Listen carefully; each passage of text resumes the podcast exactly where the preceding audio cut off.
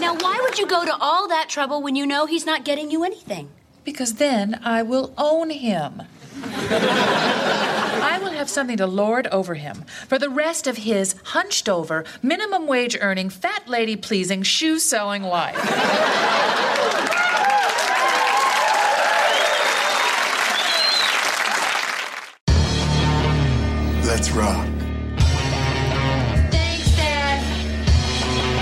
I get a whooping?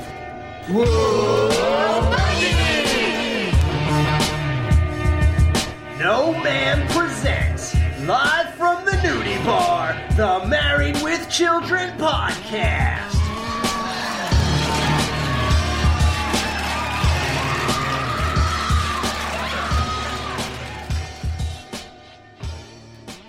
Welcome back to the Married with Children podcast and happy absolutely nothing out of the ordinary day podcast listeners.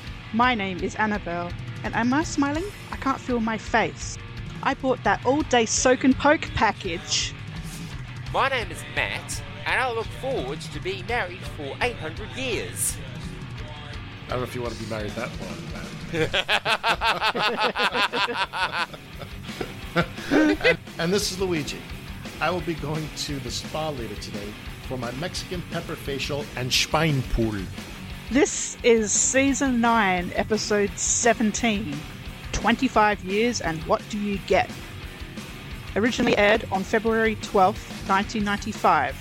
Written by Donald Beck and directed by Sam W. Orender. That sounds like a cartoon lizard. According to IMDb, on their 25th wedding anniversary, Peggy goes out with Marcy to a posh health spa, where Peggy gets conned out of all her money by a gift shop employee selling cheap beauty items. Meanwhile, Al is in trouble when the old and senile Buck buries in the backyard the anniversary gift necklace he plans to give Peggy, which prompts him, Bud, and Kelly to literally dig up the entire backyard looking for the necklace. Guest cast Marty Rackham as Dave, John LaFleur as Sven, David Drummond as Chance, and Buck as Buck the dog. I should mention Kim Wiskoff as the voice of Buck, but we don't know who did the voice of BB the dog. But I know that BB the dog is played by Frida the dog, and apparently she's Buck's girlfriend in real life. Well, she was when Entertainment Tonight did a backstage tour of Married with Children around the time of their 200th episode and this episode. So whether they meant she was his girlfriend on his on the show or in real life as well, I'm not entirely sure. But let's go with it. And we don't know who voiced BB the dog. Not not credited. Hmm. You think it was maybe Stacy Lip? If she does voice work, yeah. Tonight, he's got the gift. And the necklace. He's got the clothes. Look what I rented for eight dollars. Where's the matching Urkel glasses? Is Al getting romantic for Valentine's Day? Laugh all you want. Shut up! A brand new Married with Children. All part of my master plan to avoid having sex with the wife. Then, the Tuppers have to teach their son the facts of life. Why is this my job? I told him when the dog died. Dream on after Married with Children. It all happens tonight on Fox. Sounds like a good show. I've noticed, um, as we all know about the show's continuity, not even going to get into that. This should really be their 23rd or 24th anniversary, and they celebrated their 20th and only back in 1992 when they had the dinner with Anthrax in season six. Yeah, don't get me started on all that, but yeah, um, Dinner with Anthrax, yeah, very early 1992. So uh, I think in the the timeline of the characters' lives, we're sort of led to believe or assume that Peggy and Al got married in 1971, or at least about then, and because that would sync up with. It would almost sync up with the Anthrax episode. I mean, give, give or take a couple of months, but it would sync up with season one. In um, 16 years, and what do you get? Well, they celebrated their 16th anniversary. So yeah, this should be their 23rd or 24th anniversary. Well, the 24th. What are we? 95. Yeah, but it's TV. Now, Annabelle, you know, during the, you know, when you listen to the uh, dialogue in this, there's one point when Al says that, you know, how's it been 25 years? He says, you know, I was only in high school. So you, you know, so that's another thing, another bone to pick, hope which hopefully has some meat on it, uh, in terms of uh, how long Alan Peggy had been married. Because if he was in high school or he got married right at the end of high school, you know, we've talked about this before. That would have been in 1967. So that would have pushed their 25th wedding anniversary further back, right? Because it's like, well, how old is Kelly? like, when did high school end? He's part of the Panthers of 66. He would have graduated, let's say, in June of 1967. So 25 years would have been 1992. So what do you think, Annabelle? This could be their 24th, 25th? 25th, their 23rd, uh, sorry, their 24th, their 25th, their 30th. um, yeah, depending on when Al- Alan Peg actually got married, it was either 1971 or if it was straight out of high school, probably, you know, 67, 68. So what were they doing for those next few years? But anyway, this is television and this is Married with Children. So we open with Peggy watching Oprah. Today on Oprah, qualified experts speak rationally about relevant social issues. What? Just kidding. Today's topic sluts who hang out at 7 Eleven. With some relevant social issues, I think. Uh, yeah, Hank. Oh, what's today's episode of Oprah about? Uh, sluts at 7-Eleven. Huh? That's relevant. We didn't even have 7-Eleven in my country when this when this was um, made. So I, you know, so I have a question. Have have either of you ever watched Oprah's show? Uh, bits of it. My mum was quite a big fan when I was younger. I've watched one episode in full, which happened to have Christina Applegate on it. Oh, really? but this is in 2008. This is not back when it was when Peggy was watching it, so to speak. So it was 2008. I sat down with another former Married with Children star, actress Christina Applegate. We were also moved and, and, and inspired when she told us about her courageous battle with breast cancer. So you just made the decision that you were going to let both go. Yep, I was just gonna let them go. Mm. Then did you cry? You know, I at first I didn't, and then when I met with my doctor and I told him that was my decision, and he brought the surgeon in, and it was like it was the floodgates just opened up, and I, I lost it. Mm-hmm. You know, I, it. The only thing that I'd ever seen was my mom's, and and that was in the 70s, and they didn't do a very good job back then. Yeah. So in my own mind, I'm thinking, oh my God, I'm going to be like butchered, and it's going to be horrible, and I'm never going to love my, you know, that part of me again. It just it. That's what I thought, but I did a lot of research, and no, they can make some pretty boobies, some very pretty boobies. I mean, one thing I'll say is like Oprah never really came. I never really watched probably bits and pieces, but I, I'd say I never really thought of Oprah's show as, you know, like a Jerry Springer or uh, uh, a Richard Bey type Right. of show. Like in other words, it, it sounded to me like she, she was more. She was more, talking more about relevant social issues. Her and uh, even Phil Donahue. Like it wasn't like um, I didn't feel like it was that uh, outrageous type of show that that the joke works, uh, unless I'm wrong.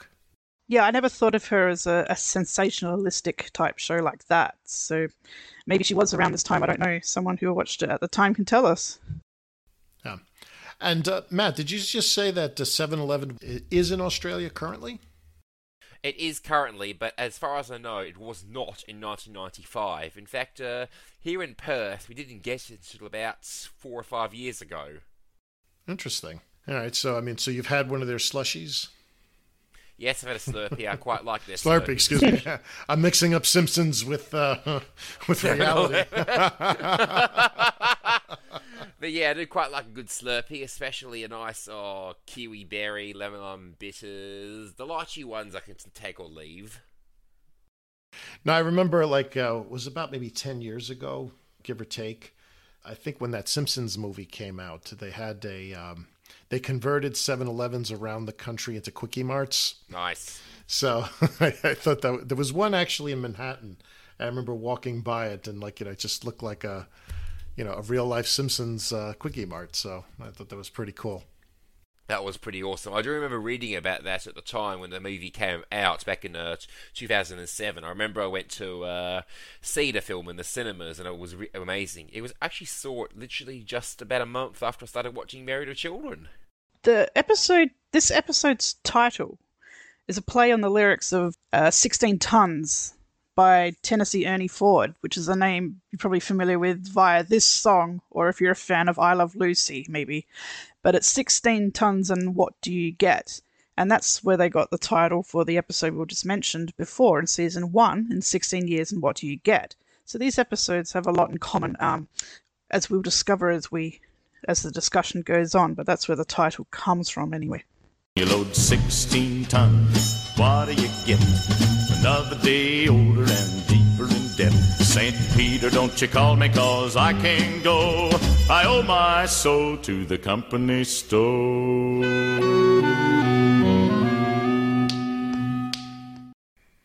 And you know, Annabelle, what I will say about the title is I, I would have, like, as a fan, would have loved for there to have been more continuity between those episodes. Like I, I, fe- I feel like I feel like the continuity from the 16 years, what, what do you get in 25 years? What do you get? You know, there's not a lot of continuity between the two. No, and the the 20th anniversary and the Dinner with Anthrax episode as well. They're sort of, they're sort of very similar. Uh, sorry, all um, separate, different episodes. Um, this one in particular and 16 years, I would, would have liked more. m- Yeah, more things in common, like you say. But I did notice that both episodes reference midget wrestling. Ah. Ah. okay, so there's the tie-in. Huh? Mm. Yes, there's a callback. Yeah, yeah, because you know, in season nine, there are some callbacks. I mean, there's some rare continuity that we see in season nine. For example, uh, Skippy, you know, the Mm. death of Skippy. And Skippy was mentioned in actually in season eight, right? In Hood and the Boys. Yep. Yep. I think that was the first mention when we where we actually see Skippy. And there's a reference to him dying in season nine. And later on we get the great Puggy Weaver mentioned again, and I believe he was mentioned in season five. Yep. I'm gonna say. So I mean, so there is some. So whoever the, whoever's writing these episodes d- do make these callbacks to the past, to prior seasons, hmm. but it's like the. That's one little piece of criticism I have for this particular episode.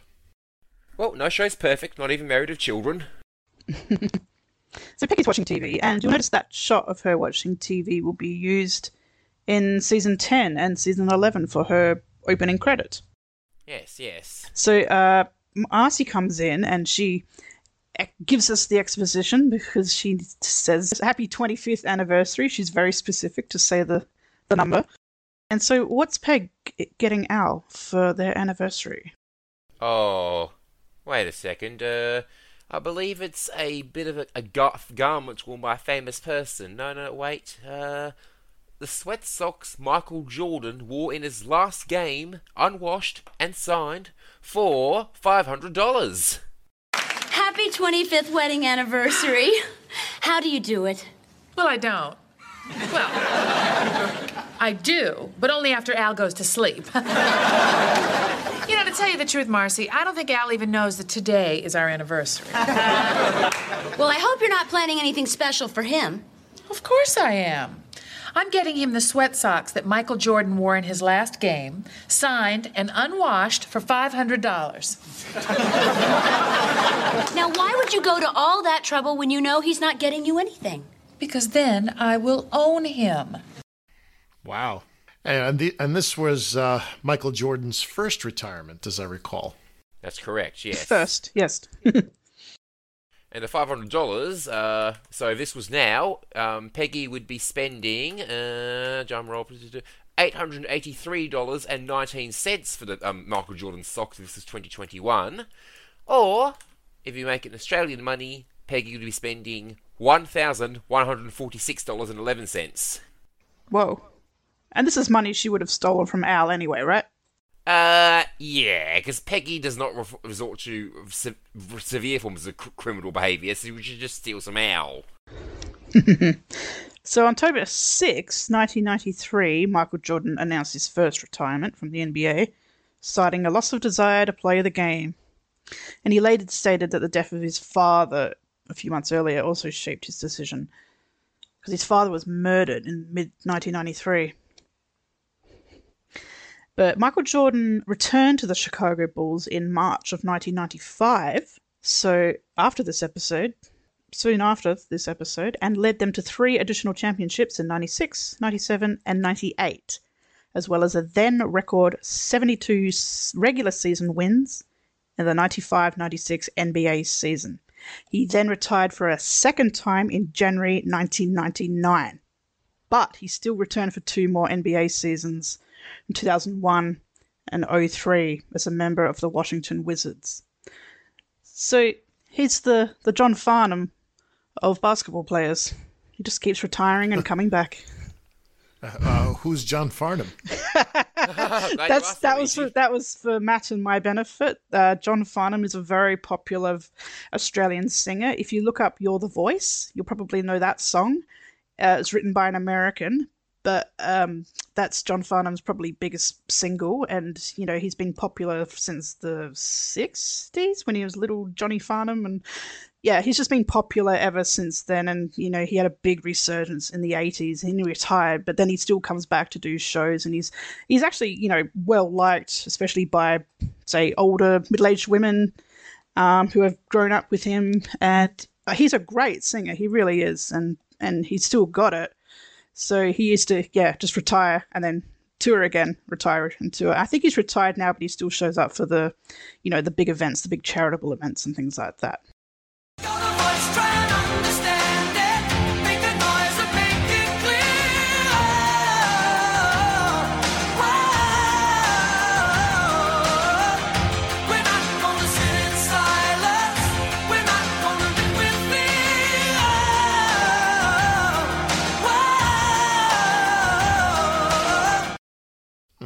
Well, thanks for the uh, little bit of uh, Australian culture. So, you know, so you know, in the Australian nudie bar today, you know, I'm enjoying some uh, Australian beer. I mean, I think, and just for Vincent T's uh, uh, info, one of our fans out there, um, you know, I've been drinking VB, but uh, Matt's been uh, having me sample some beers from around Australia. I have, I have. So uh, I've got NT Draft from Darwin, Cascade from Tas- from Hobart in Tasmania. We've also got West End from uh, Annabelle's fine city of Adelaide, Swan Draft from my city of Perth, 4X from Brisbane, Tooheys from Sydney, and of course, uh, oh, let's see, blah, blah, blah, Melbourne Bitter, which is also from Victoria and Melbourne. So plenty of beer all around. The only main city I can't think of that makes a beer is Canberra. There is beer that makes made in Canberra, but none of the big brands. Uh, well, hopefully I don't list to one side by the time we get to the end of this recording. Yes. Well, we don't know what Peggy's going to get for an anniversary present yet, but Marcy is at least going to give her one great anniversary present because she is taking her to Chicago's finest massage and beauty spa, Antoine's Under the L. Oh God! Now let me ask you. I mean, how, how many? I mean, now I, I know this is a, a an interesting question, but like Annabelle, you were recently married, so I mean, you haven't really gotten to one anniversary yet. but I mean, who like besides maybe like your parents? I could think of, or maybe like a sibling, gets someone an anniversary present. I mean, like Marcy is Peg's neighbor. I mean, I've never heard of like a neighbor, you know, getting a, neighbor. a neighbor an, anniver- an anniversary present. Yeah, it's it's a little odd and very convenient, isn't it? Um, I don't know anybody who's given my parents an anniversary present except for myself, but I'm their only child, so that sort of doesn't really count. My mother is lucky if she gets an anniversary present from my father, put it that way. So, as she'll tell me every year, and they've been married for almost 40 years. So, yeah, I mean, it's getting on a bit. Um, yes, I've only just recently married, but we uh, we're still on our we're heading into our tenth decade. Very tenth decade, tenth year very soon. Our first decade. your one billionth My, anniversary. my one billionth anniversary. I love that, by the way, how it starts off with eight hundred, then goes to forty thousand, 40,000. and then it goes to one billion throughout the episode. Oh, that's amazing. My mum liked that too, Yeah, incidentally. It- it- it's like dog years. Yeah. Maybe that's the tie-in with Buck on this one. Yeah, so except for a wedding present, then no one else has given us anything yet. So maybe I've got that to look forward to if I move to the suburbs in Chicago or something, and and I have a nice friendly next door neighbor, and she's got money, she's gonna buy me things. That'd be cool. I am taking you to one of Chicago's finest massage and beauty spas, Antoine's Under the L. I bought the all day soak and poke package. A massage? Well, I don't know, Marcy. You know, I'm not comfortable taking my clothes off for total strangers. They'll be men. What are we waiting for?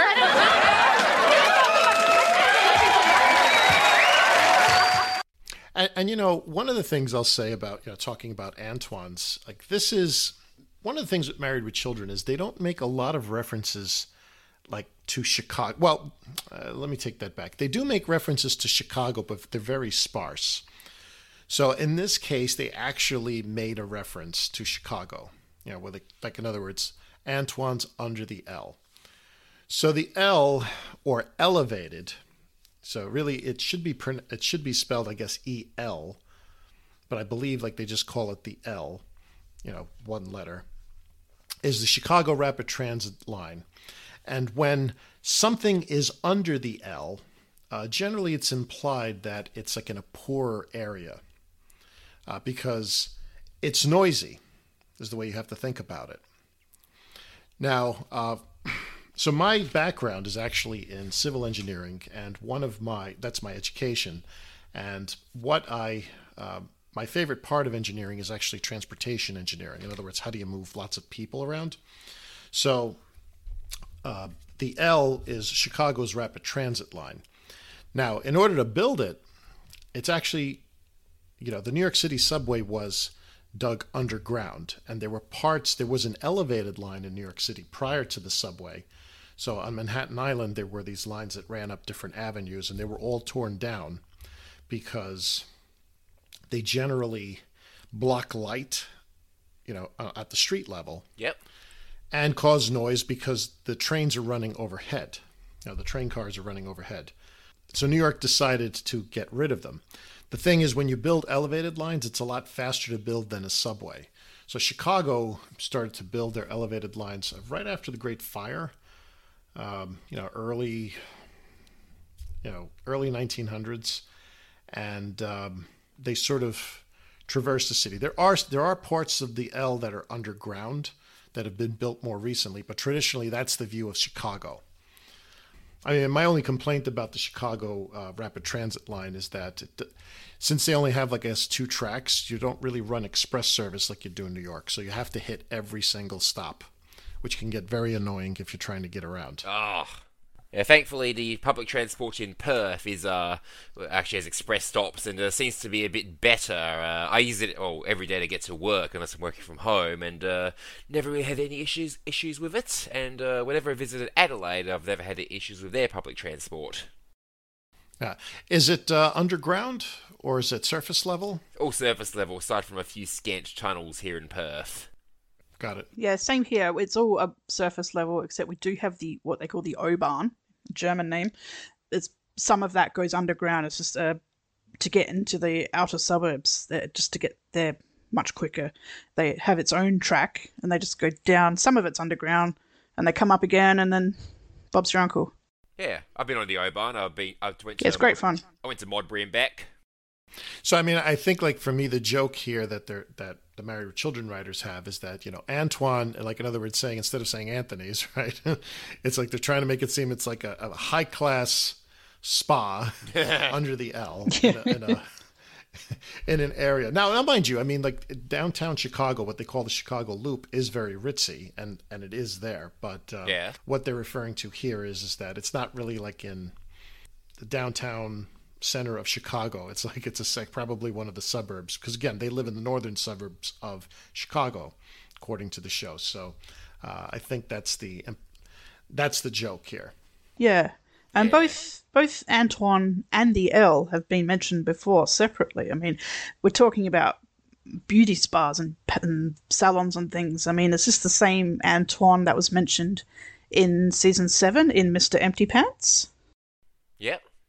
It could very well be. And also, do you remember way back in season two in the Christmas episode where Alf in You Better Watch Out and Alf says if they keep shopping there at the other mall, they'll be broke and having to live under the L. Yeah, That's right. Yep. So anyway, once Peg learns they're men, she's quite keen to go. So they leave, and that leaves um, Jefferson and Al to come in. And they enter through a door that I'm pretty sure has only been used just this once, one time. I've never seen that door used before or since. Yep, absolutely. Yeah. Exactly. I think they've exited from the. I think there's been an exit from the door, but I don't think we've ever seen an entrance from the door. I don't. I don't even. I can't even think of an exit through that door. Not through that door, anyway. Hmm. No, That's something else to look out for on the next rewatch. Oh, it took forever for them to leave. Yeah, but much like a roid, they come back with a vengeance. That's one thing I learned from my first 800 years of marriage. So, uh, where'd you hide Peggy's gift? In a place you'd never think to look. So Al's got a plan. Yes. He does. to get out of his 800 years of marriage anniversary. See, first, he's going to take Peg to Denny's. Diamond necklace. All part of my master plan to avoid having sex with the wife. See, first I take her to Denny's. She stuffs herself so full of popcorn shrimp, she lists to one side. And just before she's ready to belch, I love you, I lay this on her. Between the combination of shrimp, necklace, and the NyQuil Mickey I'll be slipping in her pina colada, she'll be unconscious. I'll be home watching midget wrestling. And the only hand on my pants will be my own. which is a favourite of theirs for special occasions because we've heard Denny's mentioned before, of course, especially in the season four Christmas episode. It's a Wonderful Life. But Al says The, Peg's th- gonna. the three cent tip, right? Yeah, Yeah. Al mentions Peg, he's gonna feed Peg so much popcorn shrimp. We're at this seafood restaurant famous for shrimp. Say, how many shrimp do they give you? I don't know, like five, six. Really? Over Denny's, they're having an all-you-can-eat shrimp feast. Oh, we got fries, too. Yeah, Denny's you get fries, coleslaw, and all the shrimp you can eat. Mine was under ten dollars. Denny's is six ninety nine. Oh, but we had this beautiful fishnet thing over our table. Denny's puts all the shrimp you can eat on the table. Oh, ours was on a plate. Denny's, six ninety nine, all-you-can-eat shrimp feast. Say, how many shrimp they give you? What? And I have a question for probably you, Luigi, being the American here. Is popcorn shrimp like we have popcorn chicken here from KFC? Is it shrimp in the shape of little tiny balls of popcorn, or is it like some sort of popcorn flavored shrimp? If that's the thing. No, no, it looks it, it looks like popcorn. Yeah, that's what I figured. Like at KFC, you get popcorn chicken, which is li- literally pieces of chicken in a served in a box, which looks like popcorn. So we don't we don't have Denny's here, and I I don't eat seafood, so I don't know what popcorn shrimp is. So I, I wanted I wanted an answer there. Yeah. Now I now I've never I don't think I've ever eaten in Denny's before, or maybe once, and it might have been you know twenty years ago. Yeah. Um, and it could because I feel like you know where it might I might have had it. I might have been in Key West. All right. I th- I, rem- I remember walking by a Denny's and I feel like I was hungry, and I went in there. But like again, w- I mean, all I know about Denny's, it's like really cheap food. Like in other words, you just need to eat. Yeah. There's no like fine cuisine or uh, or, or care taken to. It's not like a like a Gordon Ramsay. I think caught dead in it or something like that. Uh, and uh, because of the different references, uh, some of the food references that have been made on Married with Children, popcorn shrimp is one of the things like I some I will usually order on the menu because it's uh, something that Al likes, and I like it too. Nice. Neat. So Peggy is going to eat popcorn shrimp so much that she lists to one side. And just before she's ready to belch "I love you," Al's going to lay her, his present on her. Yes. Yeah, and he's going to stick some Ny- uh, Nyquil Mickey yes. into uh, her In a pina colada. in- into her drink. Yeah, and by the way, uh, so you have a Annabelle in your transcripts on your website. It, you you said a Nike Wall Mickey. What? It's a it's a it's yeah. Wow, you can tell so that's it's a- so Nyquil. Uh, uh, so in other words, going to slip some. Uh, Ny- uh, I guess it'd be almost like a Nyquil PM to get her to fall asleep. Yeah. You know, and a Mickey is an old term that a lot of people maybe don't know. It just means like you know you're you're sticking something into somebody's drink. Usually, like they use it because date rape type of Mm. thing, Oh. like uh, similar to what Bill Cosby um, like was doing to his uh, victims. Oh, yeah, he came to mind when I saw the whole um thing in drink. Oh, that's funny. I just saw the Nike. one. I don't know when I transcribed this, but it was um, it gets uh, someone else used to edit them for me, um, as a second pair of eyes, and I, I guess he changed it, and I never saw it, or we just both didn't know what Nyquil was back then. But this is a long time ago, so when I, next time I upload some transcripts, I'll edit that one. Jeez.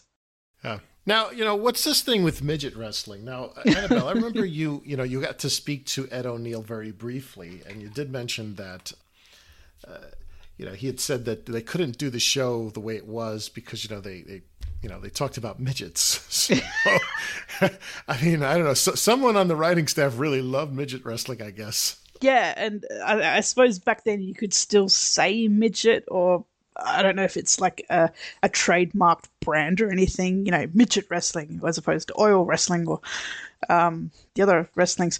But yeah, I, I- he did say that when I on the brief bit, uh, yeah, on that uh, live chat that I've I've mentioned before on the podcast. Somebody asked him about if Married Children could be staged today.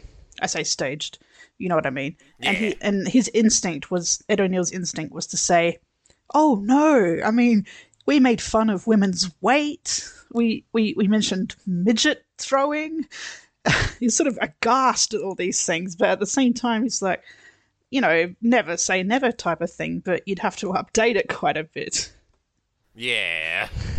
Which is why he's like, oh no, we, we made fun of women's weight and and midget throw. I remember he said midget throwing, not midget tossing, and I didn't want to jump in and say, oh, it's midget tossing, yeah. but Yeah, I mean, I, even I've had experience with that, right? Hmm. yeah, it made me think of you actually. Oh God. Oh, dearie me.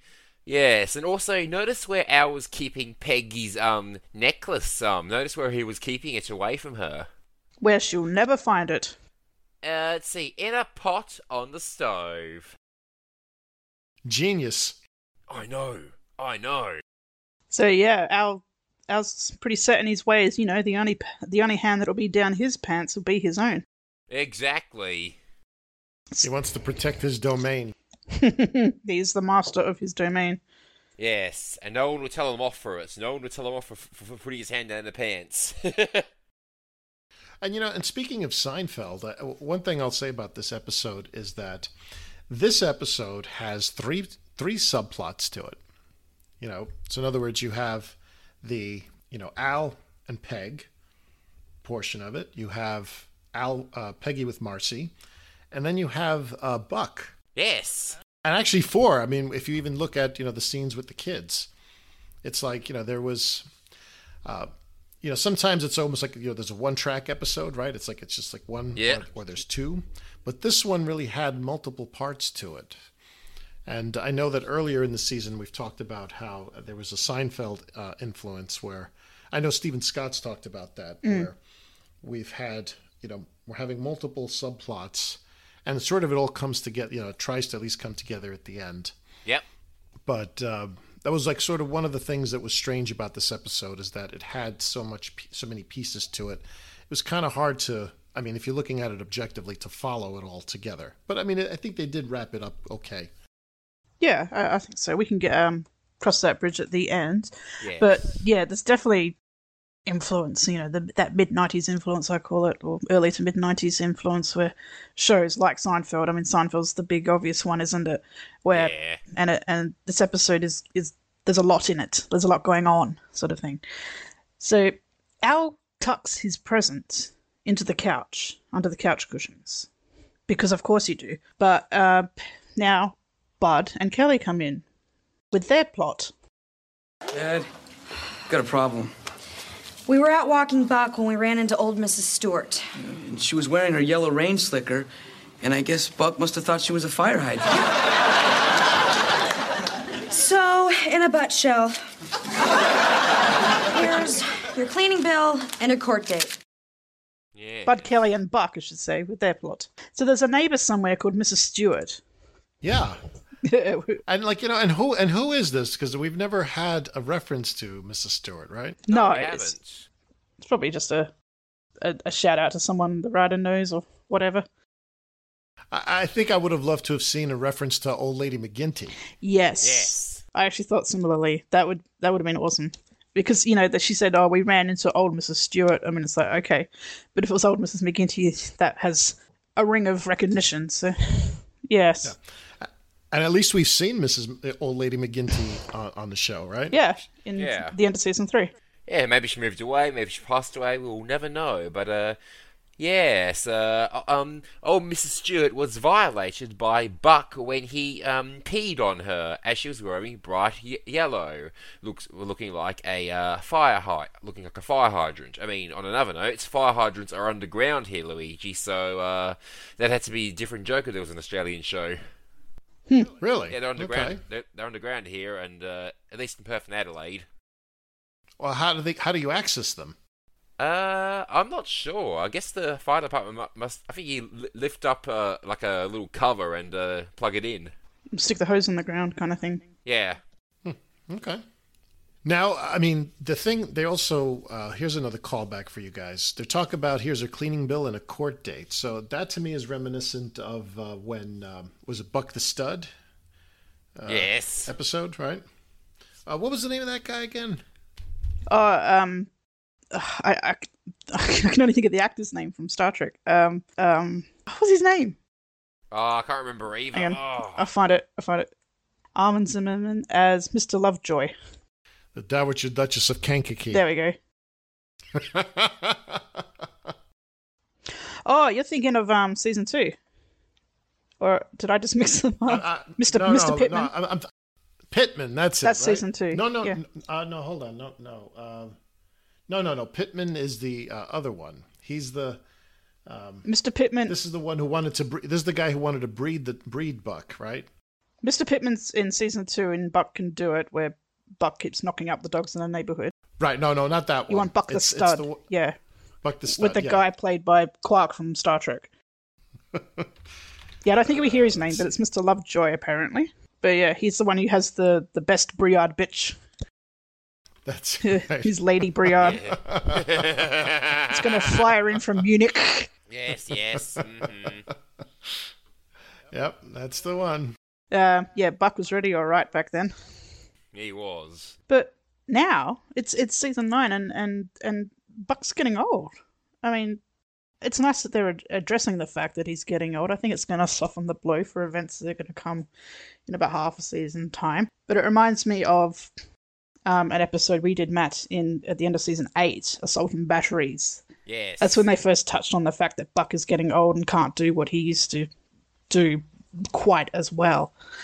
So here's another one, and we actually get um, uh, more insight into Buck's senility, his his his age, his his I don't want to say downfall. He's not going down so much, but you know we get to see his eyesight and how how shocking his eyesight is now, and he's he's bumping into things and he's mistaking things and and not and forgetting things, and it's all very upsetting, really.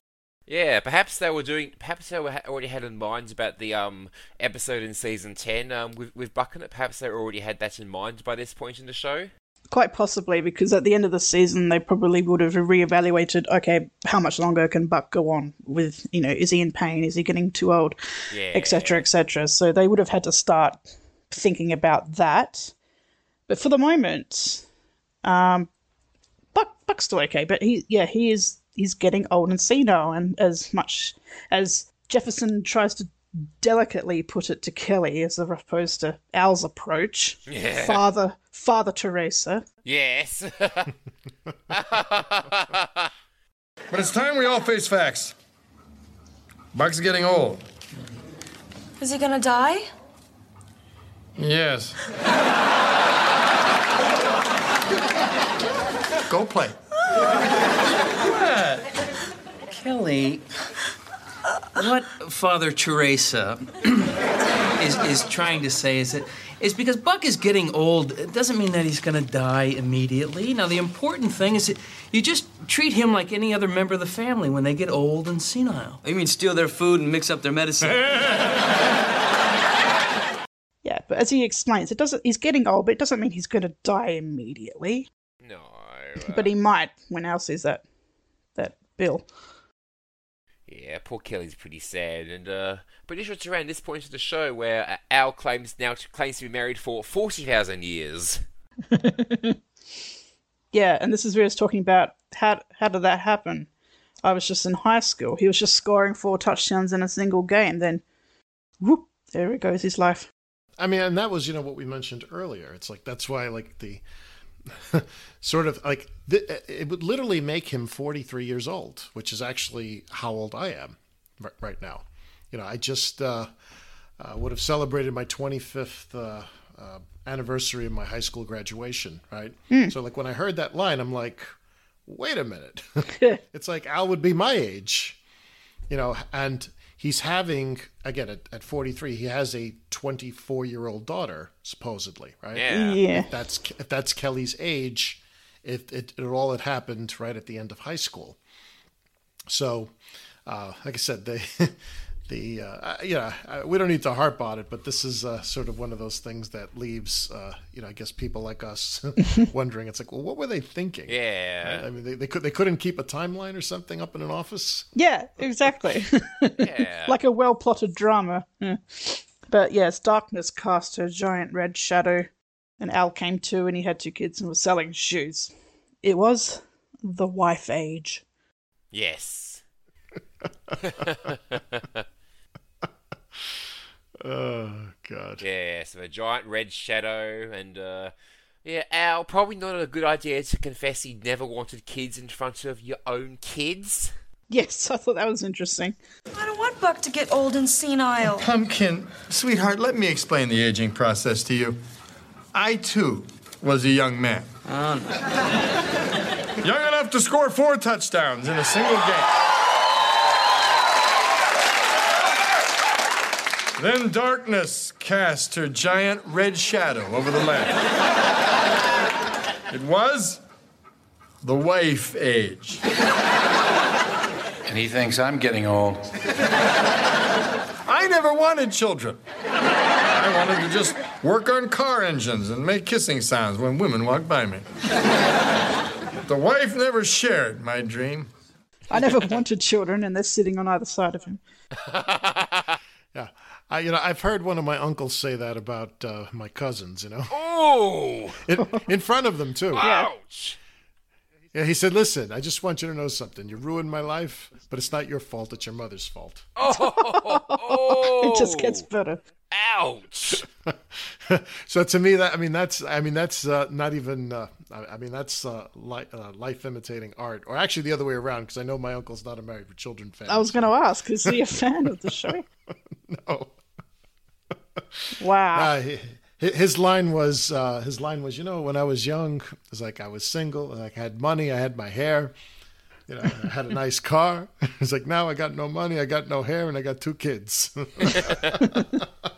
It reminds me of So- Homer Simpson too. It's like, oh, why can't I have no kids and three money? three kids and no money. Why can't I have no money and three? Why can I have no kids and three money? well you know I think that's really what resonated. I mean this show I think really resonated with people. People could relate to that because it's like you know uh, the, the average person doesn't have their dream job right? Where like you're making you you enjoy what you do you're making a ton of money and you could do it. Like you know you have to like work and sort of slave and live life and you know try to make ends meet etc so i think like that's really what made this show resonate with a lot of people because they could relate to it Definitely. and you know jefferson calls uh, al father teresa yes. Yes. Yeah, she was still alive back then, of course. Um, She passed away in 1997. It was just a few days after Princess Diana died. Yeah, literally uh, five days afterwards, uh, Princess Diana passed away. Hmm. But all the news wanted to focus on Diana. That's right. Uh, Oh, yeah. I don't remember either of them passing away. I was only six.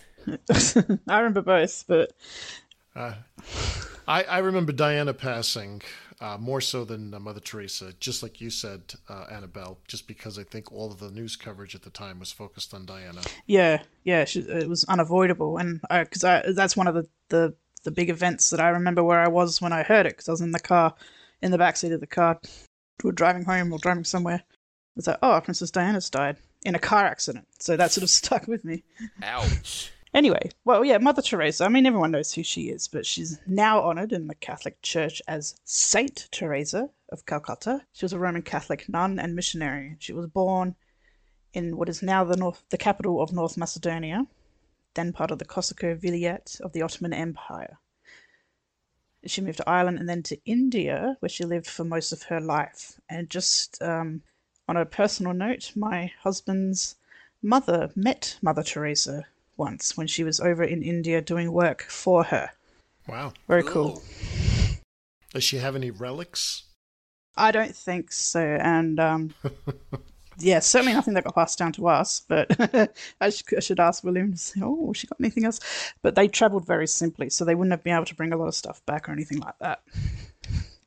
Well, I'm I'm saying you know maybe uh, she'll be like the man who met Andy Griffith. Uh, Yeah. she'll be the woman who met uh, Mother Teresa, right?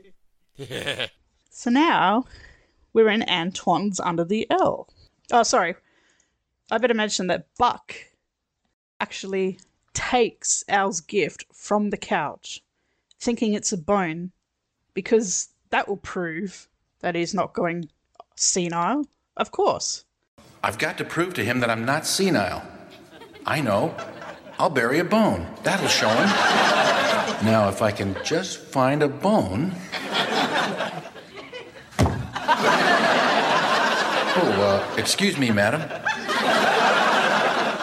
Ah, there's a bone. Now, to take it to the backyard. You stop following me? And nobody notices that Buck has taken this thing and run away. No. While Buck keeps bumping into inanimate objects like the sofa and the table and thinks they're dogs or people or something living. Hmm. Pardon me, madam. Yes, I noticed that too. Uh, poor Buck. Yeah, poor thing. So the present's gone, and nobody knows. So now we arrive at Antoine's Under the L. And I, I assume this is how women who don't marry shoe salesmen live, right? Yeah, I've, so I've heard. So, this is how women who didn't marry shoe salesmen live. and it only gets better. We're starting with a Tibetan sensuous massage with cactus fronds. Is that good for you? Oh, it's great. It takes off the first four layers of dead skin. Now, you know, so I wanted to ask you guys: um, Do have have either of you been to a spa? You know, for like these types of treatments. Nothing this extravagant, no. Uh, I can't say I have, no. I've been to something in Thailand. It was it wasn't one of those. It was um just a simple like a massage and and um like a pedicure type thing. That was it. Yeah, no, because I'll tell you, like I, I do, I do appreciate like a good spa. Mm. You know, uh, like a professional spa. So like you know, I like to get maybe like a deep tissue massage, maybe like twice a year, and facials. You know, so I, I I like to take care of myself, like when I have the opportunity. Nothing with cactus fronds, though. Well, you don't know what you're missing out on. Yeah. Yeah, I, I mean, like I, I definitely uh, probably need to get a few uh, layers of dead skin taken off of me, but uh, I, I, I don't know if I've ever had like whips and chains or anything like that, right? To do that. No, this is more Marcy speed, isn't it? yeah, more, more of a Marcy thing. Now, I mean, generally, like when you get a massage, so as a man, like you know, you're you're you're asked to take every off everything except for your underwear, right? That's correct, yes. So, so one time, I actually I was in uh, the Dominican Republic for a wedding. So I was at a very fancy hotel, and they had a spa. So I was like, oh, you know, wouldn't it be nice, you know, you know, release some tension, you know, in the back. Because usually, it's like when I get like a great deep tissue massage, it's like I can stand up straight, and you know, I generally feel great. You know, you sleep well afterwards. So like this, uh, the the mas- the massage therapist was very insistent that I strip completely naked. Oh. And I was like, hmm, like, it's like, why? you know?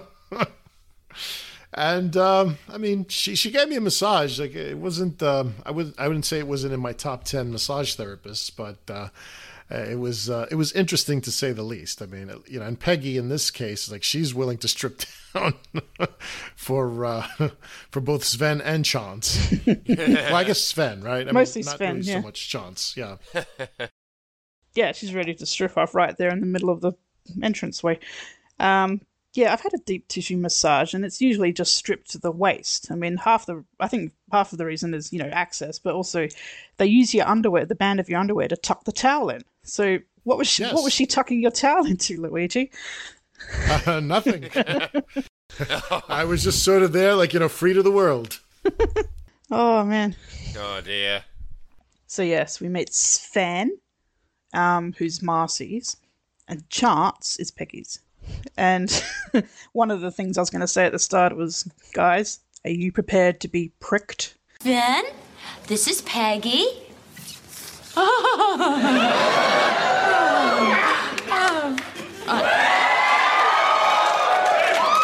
Peggy, Sven is mine. Chance, your masseur, will be with you shortly. Oh. Mrs. D'Arcy, are you prepared to be pricked?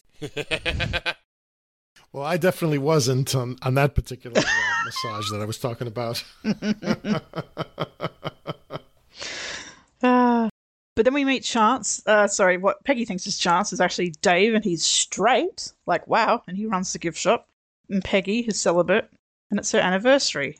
So he turns the charm on, and he sees a good opportunity. And so let's just step into my office, ma'am. Yes. So he starts pitching. We meet Chance, and he's not as good looking as Sven. Let's be fair, uh, but he's he's a masseur, and it's like, uh, he's gonna, are you gonna join your friends in pleasure? pleasure. Doesn't sound like Marcy's in pleasure, does it?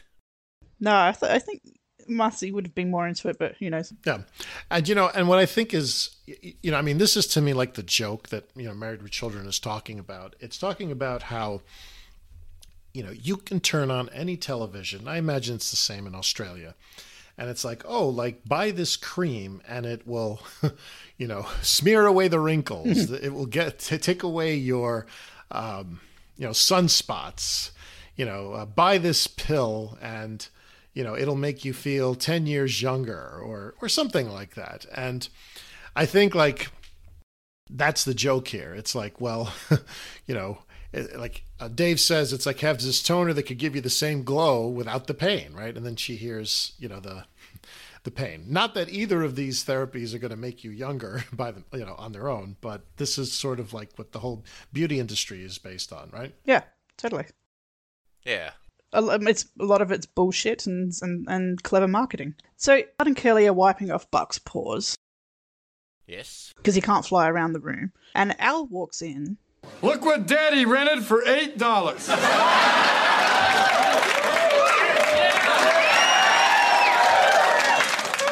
Did it come with the, the matching Urkel glasses? Laugh all you want. Shut up! Now, with the money I saved, I was able to buy your mother this. He's wearing a suit that's too short, and it's got Farquhar's formals written on the back, and that's got to be a reference to another Married with Children uh, crew member, It's Ralph R. Farquhar, and he served as he was a producer, a writer, creative consultant, and executive story editor for Married with Children. Editor. Yeah, so I wanted to take a pause here and talk about this uh, scene. Now, you know, I mean, as we all know, like I'm, I'm a big fan. I mean, I, I'm, I'm definitely not to the caliber of uh, Annabelle, but uh, when it comes to like knowing this stuff off the top of my head, but um, this was a very poignant episode for me for a specific reason, and it's actually not for the first time that I watched it either. Uh, I talked about it briefly on my first uh, Yep. roundtable with um, uh, uh, Stephen and Tyler uh, before uh, we had the switchover with Alex uh, back at the end of uh, season seven. So it just so happened on my parents' 25th wedding anniversary, which was July of 1998, I was watching Married with Children on TV. Yep. So the DVD collection hadn't come out yet, and watching the reruns, and it was their anniversary. We were going out to this restaurant. My parents and I have two sisters, Yep. and everyone is getting ready. And which episode is aired that you know? Which episode comes on the TV? This one.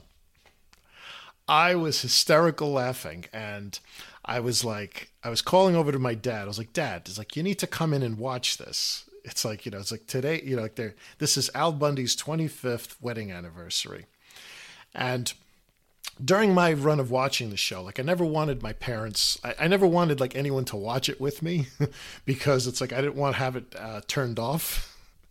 But you know, by this point in time, you know, by the end of the show, I was already in college.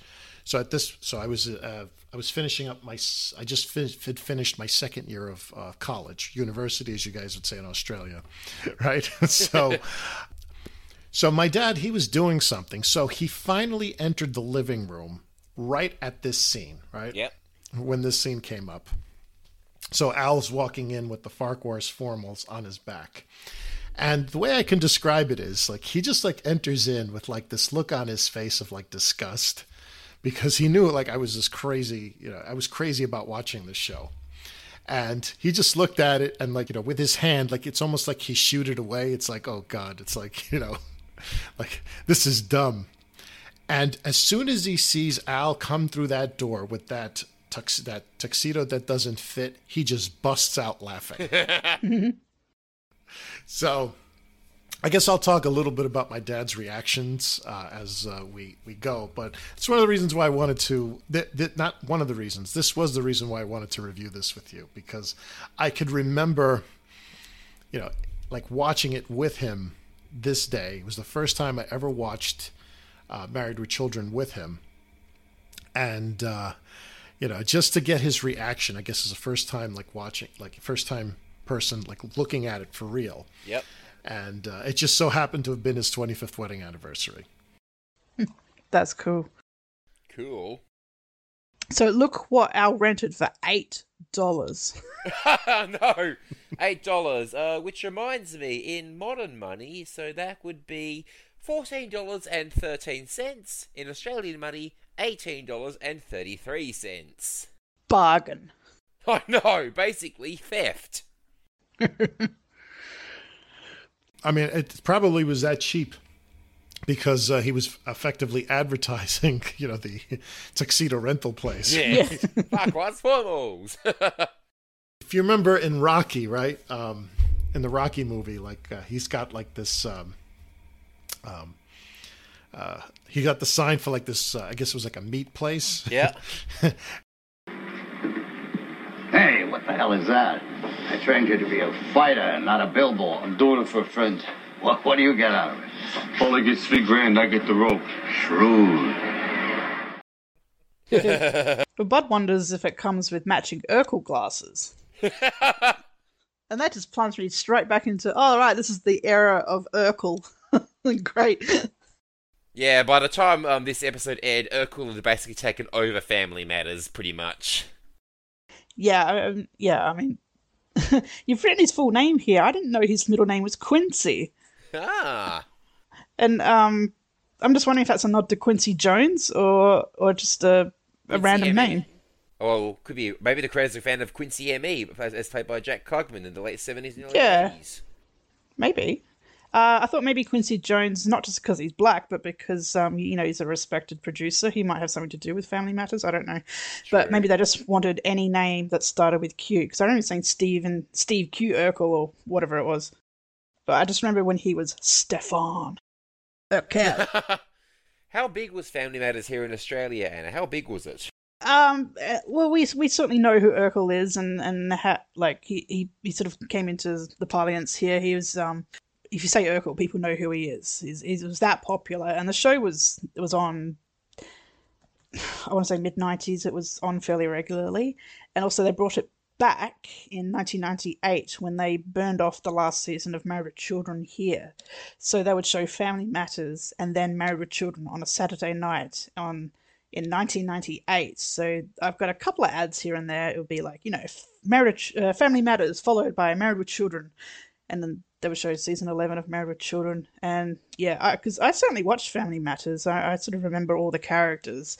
It wasn't just Urkel. It was also you know um, Reginald VelJohnson who played the dad and the mom, and um, Laura. They're the sort of the main ones I remember anyway. That's right. And you know, and that was a spin-off of Perfect Strangers. That's right. Yes. Yeah, another show that, that did get aired here, but it was not popular enough to garner any sort of rerun ability kind of thing.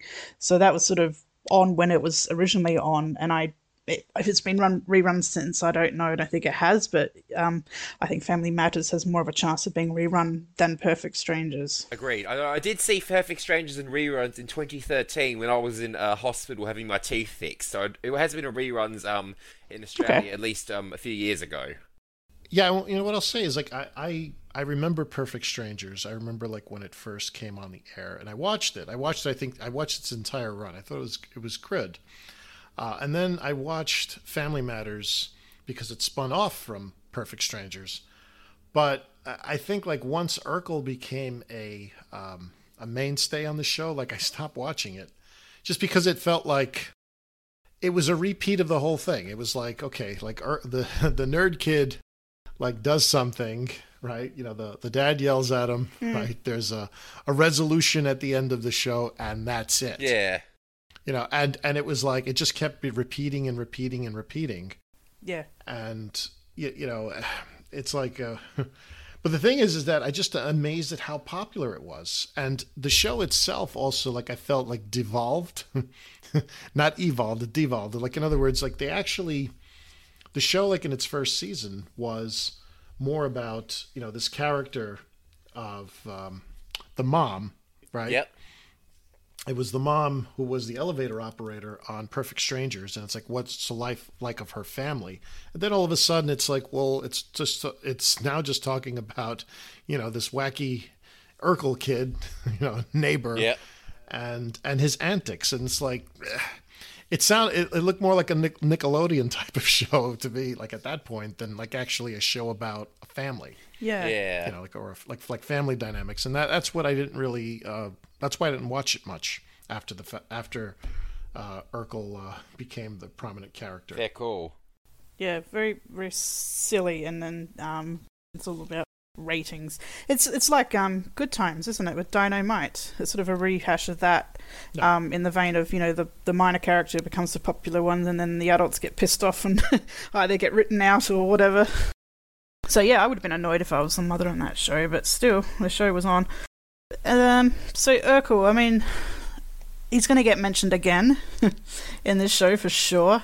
Yes. Um, and the actor who plays him, Jaleel White, he's actually very nice. And um, I don't mean to dump on Urkel or anything like that, but he was annoying, and the actor's nothing like him. And I've seen him on shows like Dancing with the Stars and, and whatever. He's a nice guy, but he was he played Steve Quincy Urkel. So yeah, he was originally slated to be a one-time character, only character on the show, and then broke out like you were saying. so the character is the the epitome of the mid '90s nerd, the nerd of the era. All his traits, you know, his his big glasses, high pitched pants, um, with Yep. suspenders, so multicolored cardigan sweaters, saddle shoes, and his annoying voice. But yeah, we're focusing on the pants here. So our uh, Bud wonders if it comes with matching Urkel glasses, but it didn't. And with the money that Al saved, he was able to buy Peg this. It's an Abba Zaba, and we don't have those here. So, Luigi, tell us about Abba Zabas.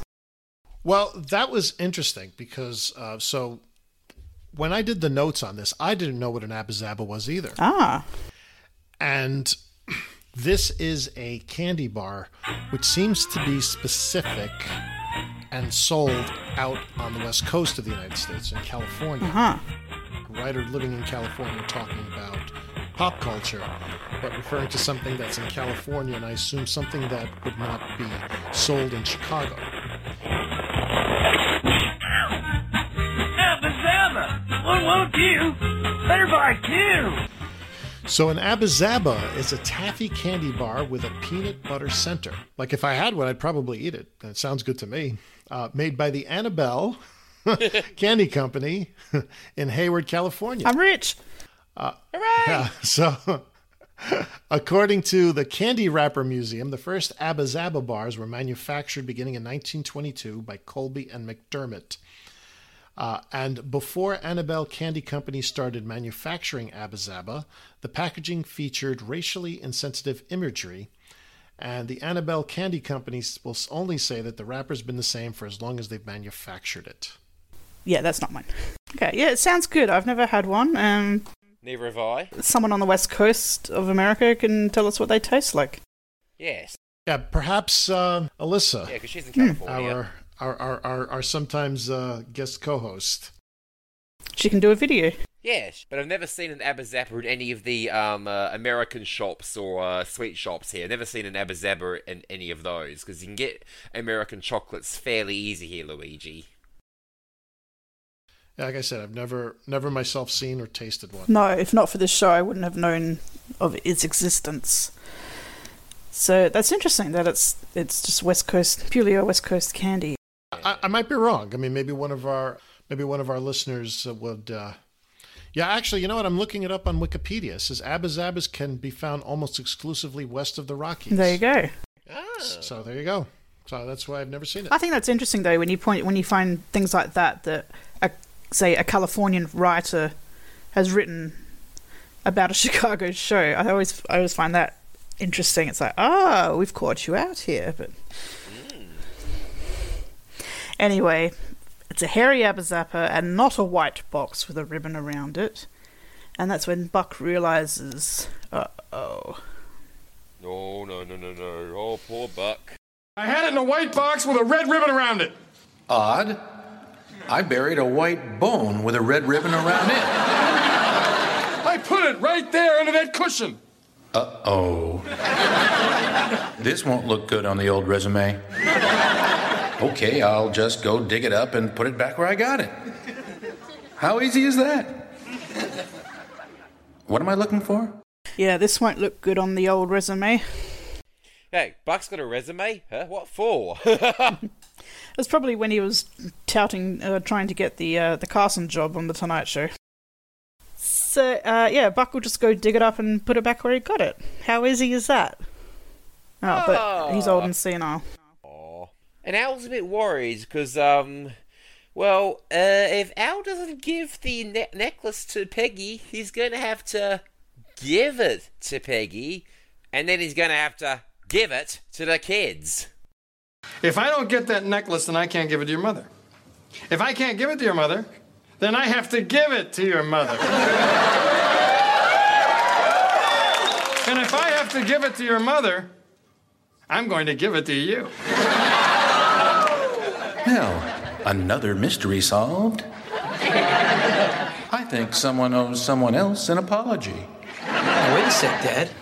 Is that the ribbon from the box? Well, that's the ribbon, but the necklace is still gone. I'm going invisible now. there, I'm invisible. But Buck comes in with the ribbon. He found it in his bowl. Oh, yeah? So now the blame is placed on this poor old senile dog. Yeah. And Buck realizes that so there, he's now invisible. Oh, yeah, uh, doesn't work that way, Buck. No, poor Buck. Right, so Act Two. Al, Kelly, and Bud, they're all yelling at Buck. It's like, go find the bone. They're talking to him like a human. It's like, I don't think he's going to tell us, Dad. Why not? he's a dog. Yeah, and the thing is, you know, Al calls Bud a cartoon character. Yes. I would say it's like the pot, the the pot calling the kettle black. There. Mm-hmm. Yeah, I had that in my notes too. So did I, yes. So yeah, they're just gonna have to start digging for the necklace. Oh, they will dig a bit, yes, we'll dig a bit, but then you get back to uh, Peggy, about, who's still a bit concerned about being refreshed. It's a word for it. Yeah, by chance. So we've got the Margaret Cho chin wrap. Um, Margaret Cho, she's an American stand-up comedian, an actress, and a fashion designer, author, singer-songwriter. She's pretty best known as a stand-up comedian, and she often, you know, in her routine, she often critiques social and political problems, especially regarding sexuality and race. And she rose to prominence after creating and starring in an ABC sitcom called All American Girl. And I believe that was the first American sitcom to have an Asian family as its as as, as its family. Um, this is before a more recent show, Fresh Off the Boat, for example. And she became an established stand-up comedian, stand-up comic in subsequent years, and she's still around. Oh yeah. And we've got the Rosewood f- Paddle Fanny Toner.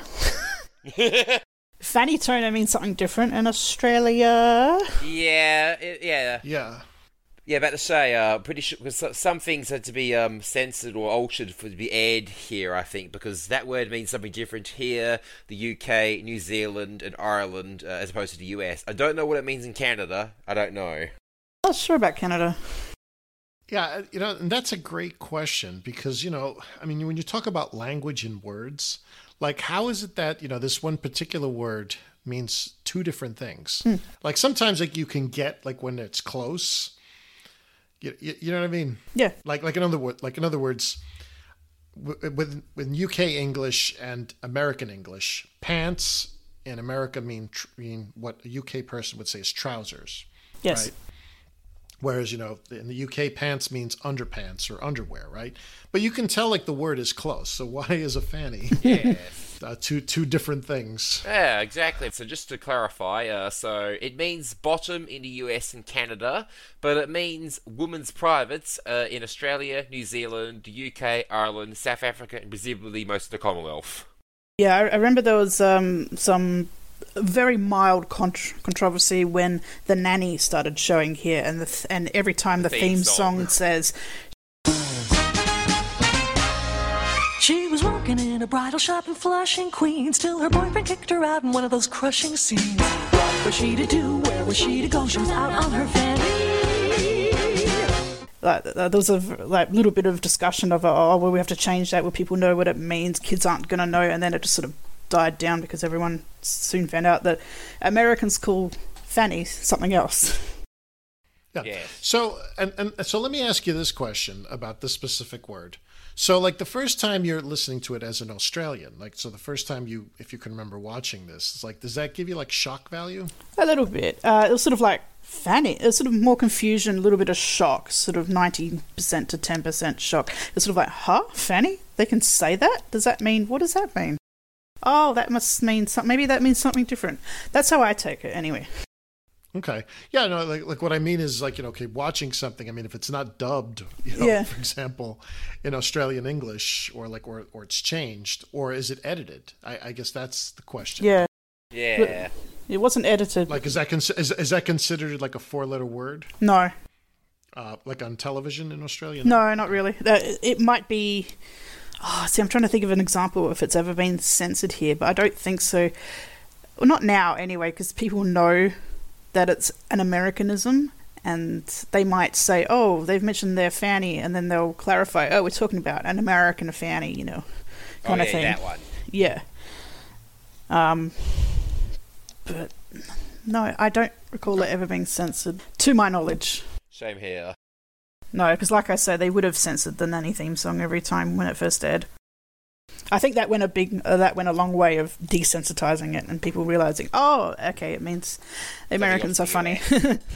All right, yeah. Kooky Americans. right? All those wacky Yanks, you know. Yep, yep. So, and um, the Margaret Cho chin wrap, the rosewood, the rosewood paddle fanny toner, and the Tommy Lee Jones crater spackle. Okay, let's see what we've got. The Margaret Cho chin wrap, the Rosewood Paddle fanny toner, and the Tommy Lee Jones crater spackle. well, it doesn't work much on him, though.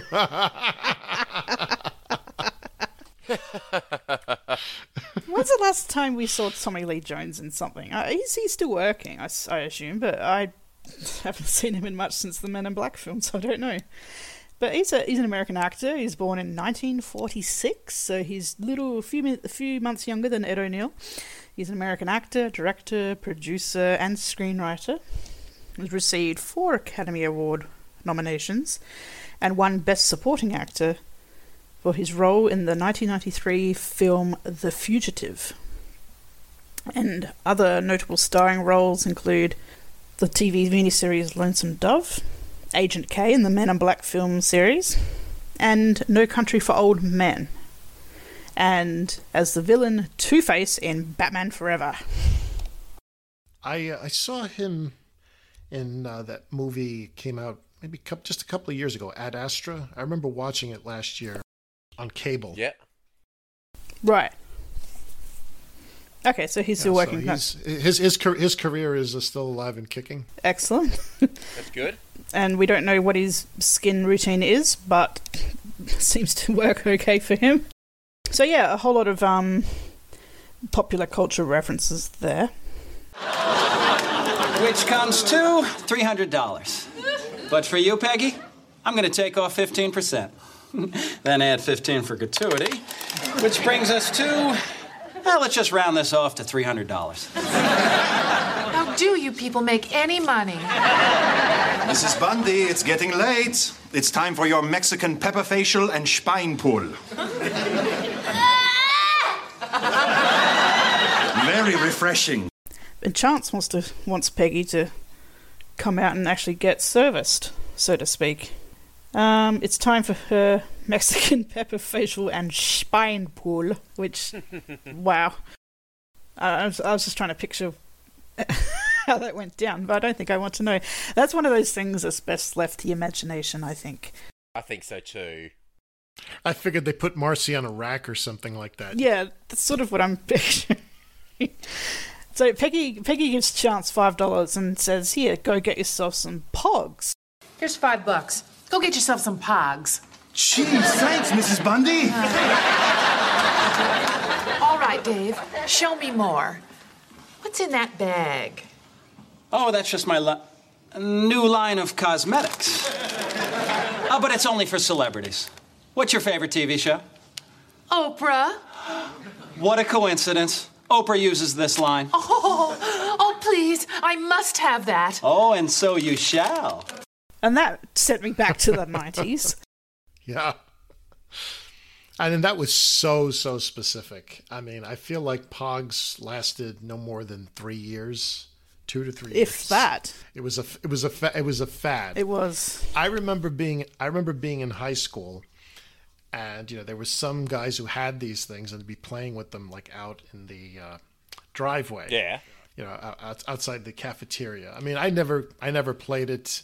I just remember it was like this thing. It was like this daily ritual that they did, and it was for such a small period of time. I remember later that was the hacky sacks. Like they, you know, they would be playing with their. When I was in college, I'd see a lot more people playing with those uh, the sacks with their feet. Yes. But Pogs was such a short period of time. So like they they literally nailed it right like right when it was happening and then it just disappeared. Yeah, yeah. Because I, I, I think I had some pogs, but again, it's one of the. We look at it in hindsight, and it's one of those references that makes me think of other pog references. And I was just thinking of The Simpsons when Milhouse has some pogs, and he says, "Remember Alf? He's back in pog, form." I'm really sorry. I kind of traded your soul to the guy at the comic book store. But look, I got some cool pogs. Alf pogs. Remember Alf? He's back in pod form. That's the only other reference I can think of for pogs. But pogs, they're gener- generically called milk caps, and they're a game that was popular, like you said, during the early to mid 90s. And so the, the pog is a brand name, is owned by the World Pog Federation. Wow. I don't know why that makes me laugh, but it's got its own federation. The name POG originates from P O G, a brand of juice made from passion fruit, orange, and guava. So it's the Pog bottle caps that were used to play this game and preceded the game's commercialization. Until this, until these notes, I can't say I ever knew that Pog stood for that. No, same here. I have no idea what it stood for at all until tonight. You learn something new every day, truly. You really do. Same here. So, what's Peggy's favourite TV show? Oh, oh dear. Uh, Oprah, I think. What a coincidence! Oprah uses this line of products that Dave has. No way. Yeah, and so Peggy must have it. Yeah, and and by the way, you know that Oprah lives in Chicago. Yes, yeah. Yes. That's why she was mentioned so often, I thought. One of the reasons. Uh, not yeah. Well, well, I mean, I think it was one of them. I just think that she was, you know, the the most popular women's talk show host, you know, of the time. Oh, definitely. But but um, you know, they really never make reference to like. I mean, if you think about like Peggy Bundy living in Chicago, like. like trying to meet Oprah, like that could have been a storyline. Yes. right? Because it's not like she had to fly to California or fly to New York or Exactly. or something. Like like she was there.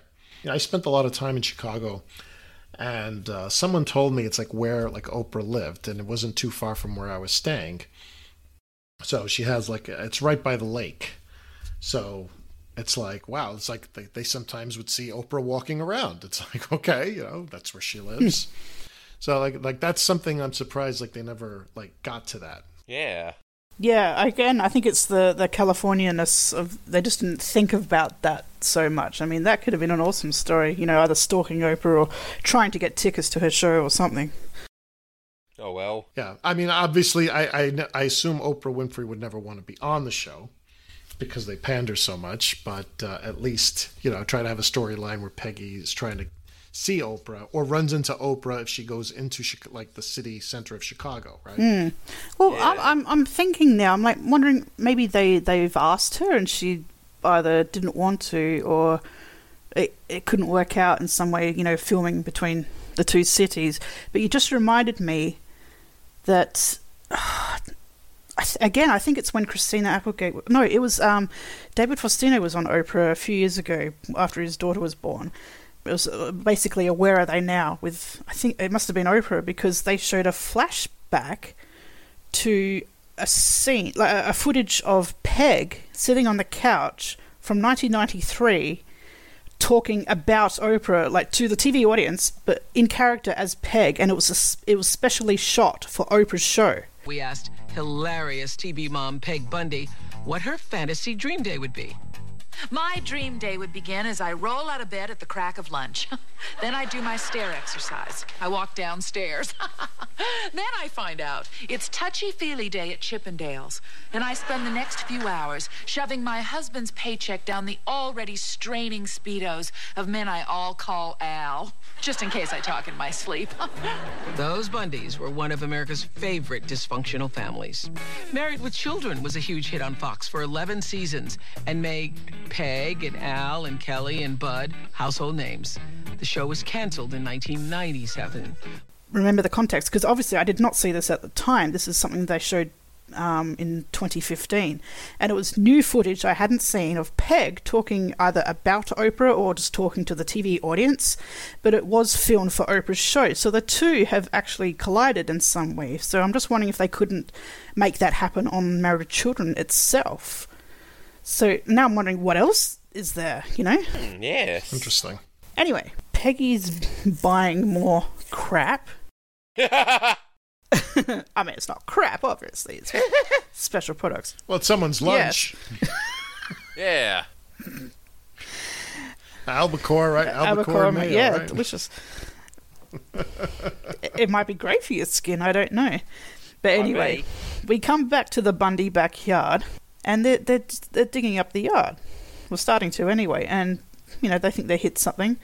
Not Al's foot, but no, it's this. It's it's either the fruit cake that Grandma Wanker gave them last Christmas, or it's the black box from Al's wedding night.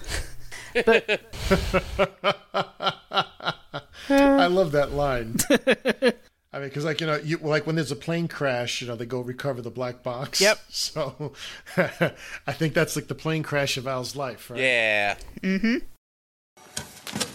Hey, hey, I think I hit something. That's my foot. No, not that. This. What is it? Well, it's either the fruitcake that Grandma Wanker gave us last Christmas, or it's the black box from my wedding night. How pathetic. Grown man burying things in the backyard.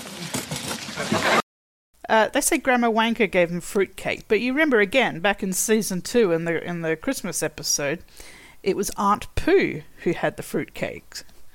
So, right, yeah, and judging by a little bit later in the episode, we see several fruitcakes that have obviously been found in in their diggings. So, are they getting one fruitcake from one person, or are they getting fruitcakes from two or more people? Probably the the latter, but Well, well, you know what I wanted to say on this one, Annabelle, is they always, you know, in, in that season two episode, it was Aunt Pooh's food cake, fruit cake that had been passed around the whole family. Yes. So I think what happened here was, you know, I'm going to sound like Alex on this one. I think Aunt Pooh made the fruit cake, and it was passed around to Grandma Wanker, and then Grandma Wanker gifted it to Peg and the Peg Al and the kids. Yep. But I think those that that's an Aunt Pooh fruitcake. I because they're Peggy's mother, I believe, doesn't cook. She eats, but she doesn't cook. Yes. Just like Peg. Yes. Mm-hmm. And I think even she can't eat. and I wonder if it has a footprint on it. Yeah, I, I'd wondered that as well. And all the fruitcakes they've dug up, they're all identical. So they're probably from all that from Aunt, Aunt Pooh. Unless all fruitcakes look the same, which they might if they've been in the ground for years and years. But if they're Aunt Pooh's fruitcakes and they've all been passed around the family and they eventually got to the Bundys and they just bury it so it doesn't circulate anymore, but somebody was still making them. But like I said earlier, nowadays on these sort of modern, more clear TVs, we can get a better look at these things that are being dug up. And it's not just the fruit cake, and it's not Bud's blow up doll, which is buried. But uh, we can either say this now or later, but there's other things um, around them that have been dug up. And what made me laugh was the trumpet. I mean, where did that trumpet come from? I mean, there appears to be a baseball bat when you look at it, and I feel like that might have been from the last uh, um, episode when um, Al like stops playing baseball. Uh, what was that? The Unnatural. Oh, yes, yep. When he's finished Like, with feel like baseball, yeah. Right. So like, there's that. I mean, we count like about a dozen fruitcakes. At least. I counted at Yeah. least at least that much. So we have a lot of many years of fruitcakes. There was an item all the way at the right which I couldn't make out. There's there's a kid's bike on the right at the back, but if you're talking about in front of that, I'm not sure. Um, Yeah, and, and mind you, this is we see all of this right at on the in the second shot when they're digging. Like in the first shot, they're digging; it's the smaller hole. Yes. So you see all of that when it's the larger hole. And and you know, getting back to watching this with my dad in 1998, he wasn't as he wasn't laughing as much with what was happening with Peg and Marcy, but uh, this seems to have tickled his funny bone. Yeah, I think also the rubber, the you know, I, uh, digging up uh, an earlier version of ISIS. I thought that was uh, Yes. I thought he found that to be very hysterical. Bud?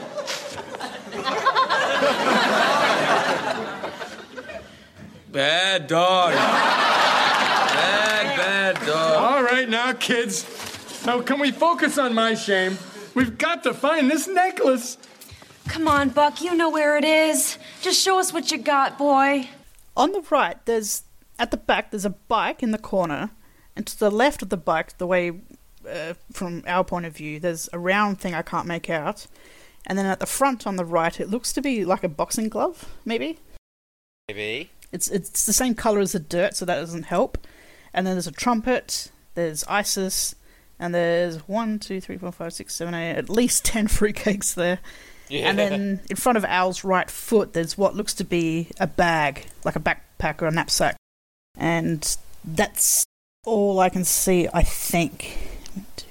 Now, I mean, all the other stuff I can sort of see, But like, when when did we ever see a trumpet on Married with Children? Exactly. I'm like, where did that come from? Is it something that maybe, you know, Steve had and he, the Bundys took it and buried it in the backyard so it stopped that infernal racket, or, or what? I mean, oh yeah, the there's baseball bat there too, and but yeah, because even Steve Steve played a sousaphone, yeah.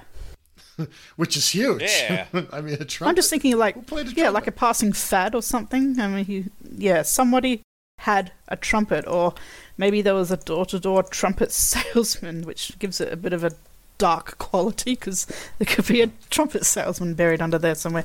But no, I think someone, maybe a neighbor, or someone like Bud, or, uh, or maybe Peggy, one of her, like maybe her her squeeze box is in there somewhere, and she took up trumpet for uh, half an episode that we never saw, and Al took it and buried it in the backyard.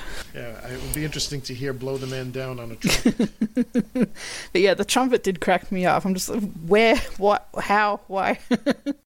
anyway, so they ask Buck, he's like, come on, just help us. And Buck is just lying there being pathetic. Oh. It's like, show us what you got, boy. And we see his mother? Yeah, his father?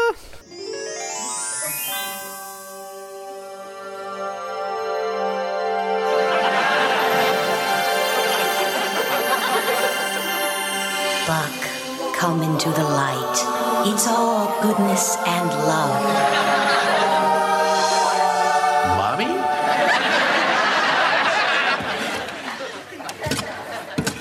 Useless meat pro- byproduct of a dog's mum. yeah. Now, I wanted to ask you, like, is is that from like a movie or something? Like, "Come into the Light"? Yeah, I, I don't know if they're referencing something in particular. They did this in The Simpsons a few years back of Santa's little helper come into the light. So something, a Yeah. reference to something. Yeah, like I, I- I just feel like it's something, you know, like in the recesses of my memory, like whether it's a, a movie or a TV show or something. It's like come into the light. Yeah, I mean, we know what it's referring to, but if where it comes from, I, I don't know what they're quoting specifically. Yeah, and it was weak. I mean, because the thing about that is, it just felt. I mean, th- those two particular scenes felt very weak to me. Oh, yeah. Because like it, it, it- it's, we know that Buck is old, right? But like, like, what are they trying to say? It's like that to me. Like, didn't make any. Like, those two scenes made no sense at all. You know, I mean, if if they're referring to like maybe that Buck will die soon, or maybe maybe what they thought was that, but it was potentially potentially Buck could die. Mm. Mm. Like you know, like soon because of his age. So maybe they were like, well, we need to like film some scenes and just prepare it because maybe one day you know Buck the dog dies and we can't film anymore. Yeah, that crossed my mind too. I don't know if they're something. Yeah, I'm not sure what the reason behind it is. But what I did find is there's a quote like that from the movie The Poltergeist. And this is where we need we Ah. need our horror film friends. Yes. back. So that 1982 film Poltergeist, which I haven't seen for a long time. But there's a there's a quote in there. It's "Run to the light, Carol Ann. Run as fast as you can. Mummy's in the light. Mummy is waiting for you in the light." I don't know if that's Probably that's it. It, but that's Yeah, all I can find I, so far. I think Alex, Alex, and Jamie would be all over. Oh, yeah. They would. They would. I don't know if they still listen to the podcast, but you know they can tell us. Uh, I feel like someone like Wild Mr. Wildcat would would say, "Yep, that's definitely the poltergeist," or something. You know, some sporting reference or something. Okay, Carl, that's your challenge if you're listening. yeah, he's on it. So yeah, yeah, two very odd scenes otherwise. So we come back to Peg, and she's got the Plum Essence Eye Toner, the Albacore and Mayonnaise Pore Rejuvenator, and the famous Amos Facial Disc. Plum Essence Eye Toner, the Albacorn Mayonnaise Pore Rejuvenator, and the famous Amos Facial Disc. So, are, are you? Do you guys have the famous Amos cookies? I know. Uh, Brand No, we don't Australia? have them. I do know them, but I don't. We don't have them here. No. Okay. Just a you know, cookie brand, packaged cookie brand. Best way of describing Are it. they any good, Luigi? Are they any good? Uh, they're okay. Okay. They're just, so- they're just cookies. Yeah. I mean, I like. I mean, like I, I prefer fresh, like freshly baked. I'd Oh. rather go to a like a bakery and get something than have like a packaged cookie. Agreed. I mean, Luigi, uh, if you ever make it to Perth, they actually have a New York style um, cookie shop here. I don't know, Matt. You know, we talk about food too much and, and exchange too many food pictures. Like, you know, I'm trying to lose weight for the uh, summer here. yeah, I've got another wedding most likely end of the year, and uh, I should probably, or, or at least next year, and uh, I should probably um, lose a bit of weight so, so my suit fits a bit better too. Just remember, you can still eat what you like. It's just counting the calories. of course. right. So, speaking of improving oneself, Marcy's done. Oh yeah, she's in a wheelchair, um, but she's not quite uh, South Park, um, Timmy from South Park level disabled. I feel so wonderful. so relaxed. So paralyzed. You're 20 years younger. Then I'll live with it. she she feels so relaxed and so paralyzed, and I love that she looks exactly the same. Marcy says Peggy smells good. She, she can't see Peggy, but she smells good. And Peg says, "Yeah, that's that must be my my Baby Ruth body balm." And we don't have Baby Ruth either, do we? Uh, we can actually find those here. I found them, you can find them in like uh, American shops and uh, specialty sweet shops here in Perth. I have s- I have actually eaten baby roofs. Okay, yeah, I know of them b- because of American TV, and of course, but yeah, I haven't had one. Yeah, no, they're very good. Uh, actually, I had a neighbor who worked for Ferraro, who was the um, All right. Ferrero, excuse me, um, was the maker of Baby Ruth. So I used to get samples of all Ferrero chocolates and candies. Ooh. So excellent. Very good. So they're they're made of peanuts, caramel, and milk chocolate flavored nougat, covered in compound chocolate. Well, it, it sounds pretty good. It does, yes. So Peg, I mean Marcy looks amazing. Of course, you know she feels so wonderful, so relaxed, and so paralyzed. But she'll take it because she looks twenty years younger. So they can't go get Al's present because Peggy spent all her money on stuff for her. wow. She comes up with the well, a plan, you know, if if maybe if she doesn't mention their anniversary, he won't. Shall we go get Al's present? Can't. I spent all his money on stuff for me. but it's no big deal. Maybe if I don't mention it, he won't either. Let's go get dressed. Uh, by the by, Sven, will I be able to walk again? When you look this beautiful, the world will come to you. Oh. Am I smiling? I can't feel my face. So off off they go. So back to the Bundy backyard, and they've been digging for hours, and they're not gonna find the necklace. But Al's got a couple of plans of his own. Plan A: he drives to the jewelry store, steals a necklace, and shoots his way out, and gets back before Peg gets home. I don't think we're gonna find the necklace. No problem. I've still got two plans. Plan A I drive to a jewelry store, steal a necklace, shoot my way out, and get back here before your mom gets home. And that, you know, that tickled my dad's funny bone. You know, like that whole thing, because it's like, you know how you mentioned earlier about your parents, Annabelle? Mhm. You know, like my dad normally would like forget things like Valentine's Day or like a birthday. So, you know, one of the jobs that uh, my sisters and I had as kids was like to remind him of these things. It's like, oh, you know, like today is Valentine's Day. No, it would be no, it'd be like, you know what today is? He's like, I don't know, is it somebody's birthday? it's Valentine's. They would say it's Valentine's Day. He's like, oh shit. He's like, you know what? Go buy fl- mother flowers, and I'll give you money when I get home. You know, I remember like it was a little ritual we had for a few years when he had beep when he had a beeper, right? so this is. uh it's very reminiscent. So I think, like you know, from his perspective, at 25 years being married, like he could think of this, right? It's like, oh shit, it's like I forgot to get her something for 25th anniversary, you know? Yeah. Like, what's your what's your inner dialogue telling you, you know, as a married man? It'd be like, oh, drive to the jewelry store, right? Steal something. Need to get there before it closes, right? Yeah, I, I, I I'm not a married man, but I totally relate to it as I was saying because uh, I usually had to be the one. My dad would be like, oh, he he would give me money and say, "Can you buy something?" Because he would remember the anniversary, but he wouldn't know what to buy at all. Oh. Uh, and interestingly, um, friends of ours who were at our wedding, Matt, um, Yeah. uh, I won't say their names, but they just had their 25th wedding anniversary.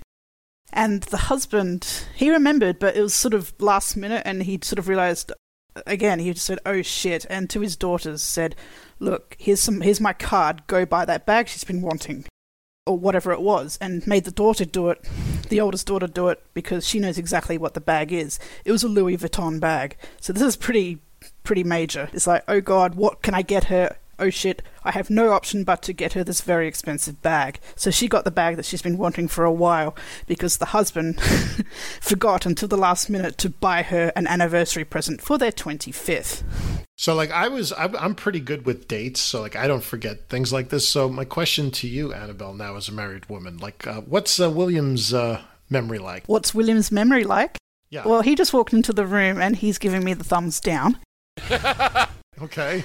Uh, his memory can be very good. It can also be interesting. but he knows he knows our anniversary. He knows my birthday, even though he had to get the date right the first couple of years because it. You know, my birthday is December sixth, and he was the fifth because it rhymes with Sith. So he thought it was the fifth, but it's actually the sixth. All right, so getting it a day early, well, that's not bad. No, he's done pretty well, and um, Good. And yeah, he knows our anniversary. But now that we have two anniversary dates three days apart, if that makes sense, because our wedding didn't fall on our actual anniversary day, it's actually three days later. So now I don't know if we go by the first anniversary or the second anniversary. The actual wedding anniversary, well, probably the latter. But we don't we don't really celebrate Valentine's Day because I'm not really that big on the big commercial holidays. But I think he asked me a while ago. He's like, "What's the order of, of preference for you for like you know special days kind of thing?" And I think I said birthday, anniversary, then Christmas, and that was about it.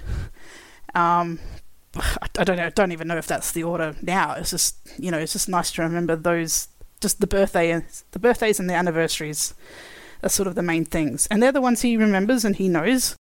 And so his memory's good that way, but sometimes his short-term memory is not great. But um, in regards to dates, I think it's pretty good, and he's a man. No, because you know the other thing I'll just say to what, what you just said, Annabelle, is that you usually as a woman you get to change get to change the rules as you go along. So. I was hoping you wouldn't notice that. yeah, it's like oh, well, the order's like one, two, three. Then it's like well, it's two, two, three, one. You know. yeah, because I, can- I can spring that on you. and be Like, what? You didn't tell me what? yeah. And here's a special one, number four A, that we can throw in there too. wow. I'm still very much single, but uh, my memory for dates is excellent. So uh, I'll never forget your your, anniver- uh, your wedding anniversary, Anna. That's for sure. I'll never forget that day. Well, I'm not surprised. A, you're very good with dates, and B, you were there. Yeah, and hey, um, with no bias, it was one of the best weddings I've ever attended. Oh, sweet. William, Matt Matt just said our wedding was one of the best weddings he's ever attended. Thumbs up. Oh, good. And he's gone. Anyway, so yeah, we can't get ours. Uh, Peggy can't get ours present because she spent all her, probably all his money. So it is his money. All his money on stuff for Peg. Yeah, three hundred dollars worth of beauty products, or modern day money, five hundred twenty nine dollars ninety one cents. In Australian money, six hundred eighty seven dollars and forty nine cents. So that's a lot of money for Peggy to just blow on beauty products. Yes, but I can see how it can be done, especially when she's been suckered into it like that. And I know Peg's got a weakness for shopping, and she's good at it. But is she really this gullible? Yeah. Usually she's the um, she's the more sharp of the family, right? Like, Mm. like Al, Al can be a bit of an oaf. Like you know, he plays the trope of like you know the absent-minded dad. Yeah. You know, unless like I mean, but I mean, he has his moments of brilliance from time to time. Like for example, impudent. Yes. It's usually Peggy who is much more manipulative and knows how to control, the, you know, that whole family dynamic. Yeah, which is which is why why I'm asking. I mean, she's it's sort of it might be contributing to the dumbing down of the characters in later seasons, or like I said, shopping is her weakness, and she likes to spend money, especially money that's not hers and belongs to her husband. So anything she'd be like, okay, give it to me. But I was just wondering, is she is she getting dimmer, or, or is it just she's she's in a spell of shopping? You know, I, you know, I had mentioned that P's wife, she was like, you know, the Peases were really like caricatures of the Bundys. Like they were more outrageous. Yeah. Than the Bundys. It's almost like Peg became the, uh, pa- I guess her name was Patty. Yes. Right. Was the wife Patty Pease? She became more Patty Pease-ish Mm. than Peg Bundy-ish. Like you know, like in this episode, right? Yeah, yeah, Yeah. yeah, and uh, yeah, again, they're cartoon characters, like Al said. Exactly. Yeah. So, yeah, that was Al's plan. Uh, Plan A was to rob the jewelry store, but nope, Peg's already home. Plan B, lie down in the hole and they'd bury him. And then. Plan B, I lay down the hole, you cover me up with dirt.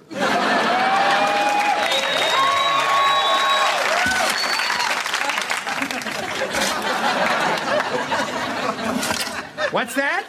Daddy, please don't kill yourself? oh, well, maybe Peg forgot about our anniversary. I mean, it's not a topic that'd be on Oprah or Geraldo.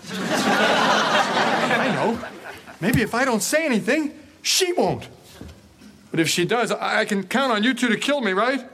You can count on us, Dad. Good. Then that's present enough for this, my one billionth anniversary. You were like, well, maybe uh, he comes up with, with the same plan plan that Peg did. If if he doesn't say anything, maybe she won't. Exactly. Uh, and also, he re- remembers that a- anniversaries aren't exactly featured in Oprah or Geraldo. Yes.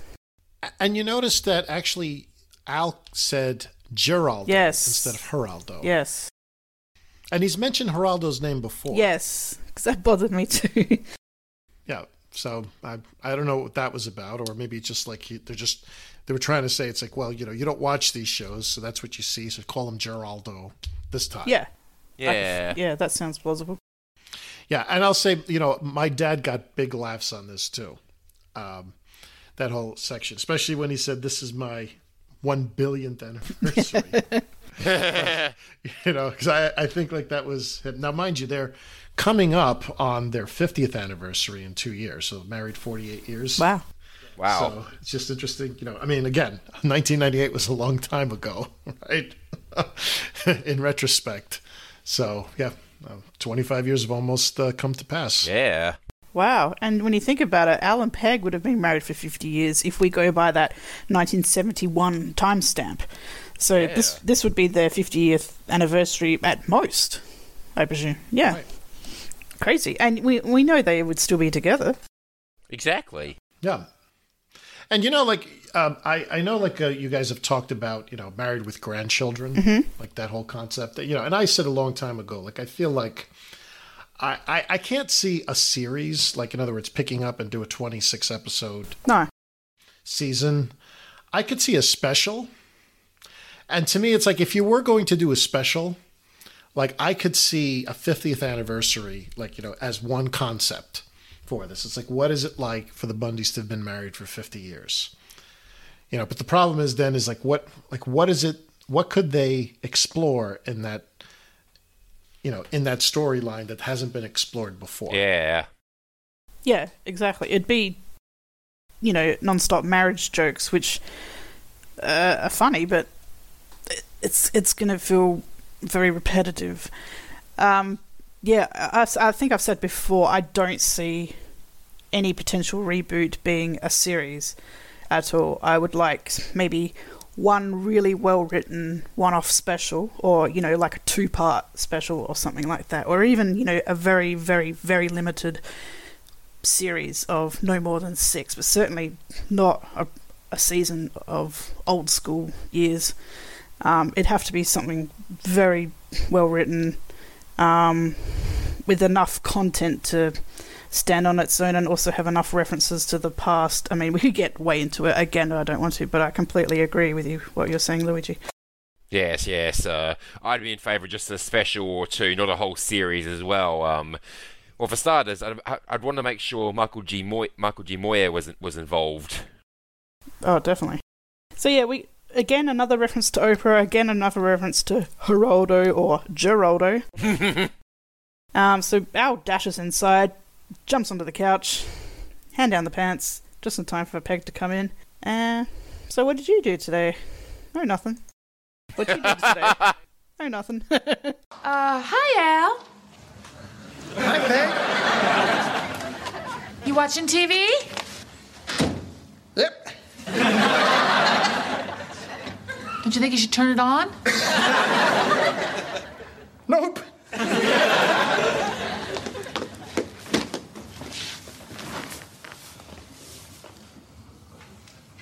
So, Peg, what'd you do all day? Oh, nothing. Went out with Marcy, spent a bunch of your money, you know, same old, same old. What'd you do today? Oh, nothing. Ran a tuxedo, dug up the yard. The same old, same old. While Al was noticeably dirty on his billionth anniversary after he gets the blessing of his kids to kill him, and he's watching a turned off TV. Yeah, like it's now one billionth anniversary. Yeah, uh, uh, Luigi, my my mother's seen this episode and she laughed at that too. Yeah, I guess that's what happens like when you get into decades of being married, huh? I guess so. Decades. So, also, what made her laugh was, um, "Are you watching TV? Yes. Don't you think you should turn it on?" nope. Maybe that's like remember uh, when Peggy turns three hundred. Yeah. I was watching TV and it's not when on. he snapped, yeah. Uh, I, I think like my my what the line that gets me at the end is what he says. It's like, "Hey Al, you want to go upstairs?" He says, "Why not? I'm already dirty." yeah. Because I agree that it's nice to have an absolutely nothing out of the ordinary kind of day. Isn't it amazing? They're both thinking that and they agree. And they, yeah, quite willing to go upstairs. But it's not for anything special. No, no, no. so they go upstairs and just in time for Buck to come in with the necklace. And I don't know where Bud and Kelly are at this point. Maybe they dropped the spades and wandered off.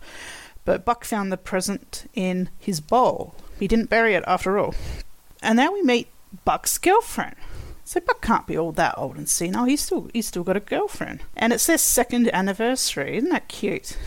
Second anniversary in dog years, perhaps? Yeah, I don't know if it's dog years or human years, but they're dogs and they're talking, so let's go with dog years. May as well with, uh, oh, what's her name? Oh, Buck, you're not that senile. Come on, you should know her name. I found the necklace. I didn't bury it. It was in my bowl. Odd, no one spotted it under the two pieces of kibble. Guys, guys, Buck, don't tell me you forgot our second anniversary. forget. Uh, why no? Uh, uh, BB.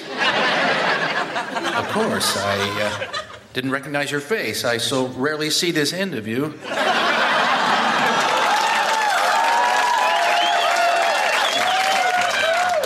Well, did you get me anything?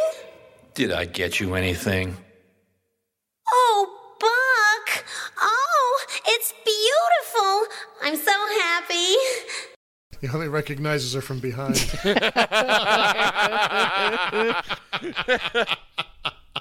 So rarely sees this end of her. Buck has some dirty lines. Uh, makes you wonder how like they got that one past the censor. yeah.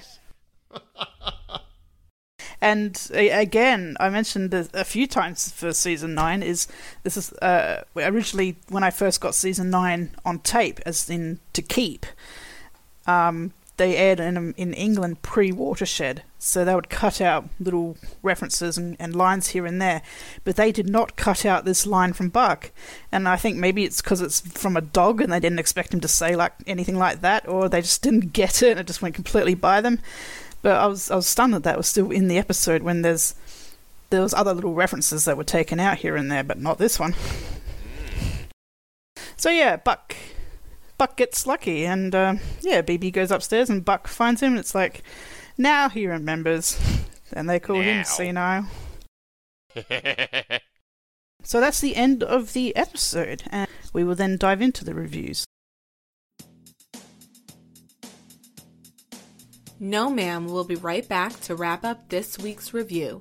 Be sure to join their Facebook group page for all the podcast news and updates. Be sure to subscribe to them on the Apple Podcast app and please leave a review telling them what you think of the show.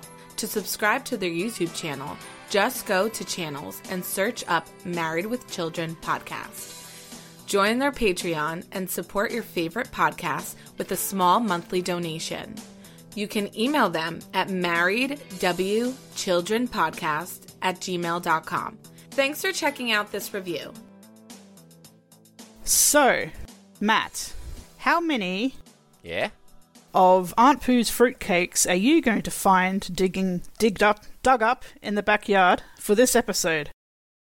Okay, well, personally, I'll be very offended if anyone buried fruitcake in my backyard because I love fruitcake, especially with a nice bit of uh, Wensleydale cheddar cheese on it. But, uh, well, I just found three and a half, um, hopefully still edible fruitcakes in my backyard um, for this episode. I mean, don't get me wrong, I still enjoy this episode like most episodes of the show. Emphasis on the of most of the vast majority of them, but just um, for me, uh, it's, it's not quite a gold tier episode. Uh, it's still enjoyable, but um, obviously the continuity areas push down a bit, and uh, well, I mean, I, I, my favorite bit of the story was probably the whole Buck being senile and Al and Ke- Kelly and Bud digging up the yard looking for the um, anniversary gift. So, uh, yeah. So but if we get to the point of the point of the show where they're starting to recycle a lot, a lot of things as well, like I mentioned Oprah again. Uh, so yeah, still still enjoyable, but uh,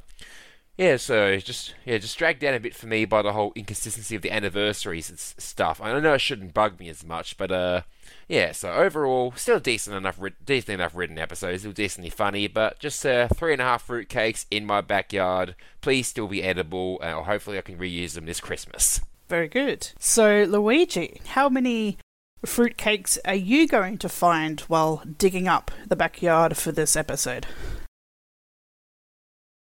Well, I think I will be digging up three fruitcakes for this episode. Um, I'm usually like a three and a half guy for a standard episode. I wasn't as happy with it, and you know, I've sort of hinted at it as we've gone along. I mean, again, it's funny, like I laugh um, I'll always remember this episode as the one I watched with my dad, and you know, again, he got a lot of laughs. I think like um, when we got to the end, you know, the the scene with the dogs, and you know, I mean, remember English is not his first language, you know, but when Buck says it's like he sees the dog's butt and he's like, oh, I remember BB, right? like I think he he got a lot of laughs out of that. So I just remember him like laughing hysterically. Uh, just because then as soon as the episode ended, we went out to the restaurant, um, so uh, I always think fondly of this episode, but critically looking at it, I I'll say like it just seemed a little disjointed. Uh, I think it could have. I mean, in the end, I think like with the some of the nice things about it is it's like Al and Peg do profess their love for each other, like they're thinking about it. I mean, Peggy. I know Christine out in uh, Germany maybe doesn't appreciate this. I mean, I feel like Peg could have done something more for Al you know, and it seems like Al's the one. I mean, for for how misogynistic the character of Al Bundy is, right? I mean, in terms of the way he speaks, he always does profess love for Peg. I mean, he thinks, like, for example, if we go back to 16 years and what do you get? I mean, he's the one who goes and tries to get her the watch, right? And Peggy, I mean, she at least throws a party, but it's not specific. You know, she throws a party thinking that, um, you know, Al's going to get her something but only in reaction to that, right? Here it's like she's got money, she has a plan, but then she just thinks about herself. So I think that that's what makes Al very sympathetic, and I think a lot of men can, um, you know, relate to that in terms of it's like maybe as a man you might not always get everything right in terms of maybe knowing what the perfect gift is, almost like Annabelle, what you talked about with um, the bag, right? That your uh, friend. Mm-hmm uh, your friend's daughter bought, you know, on behalf of uh, the dad. But I mean, I think Al does a really, you know, really tries to do something special for her and show her that he loves her. And I mean, he's trying to get out of sex with her, but in the end, he has to do that, right? Yeah. I mean, that's sort of like how it, how it ends.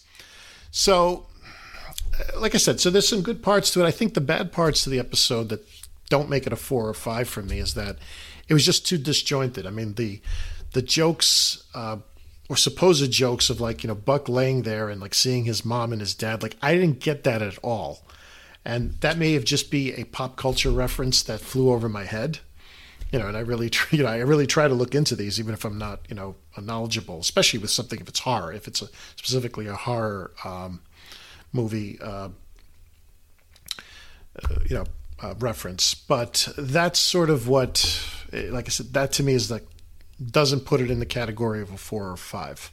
But good jokes o- o- otherwise. Yeah. Okay. Yeah. That's fair. Um, so in a butt shell, I too will give this 3.5 fruitcakes dug up in the backyard. because for many of the reasons you both have said.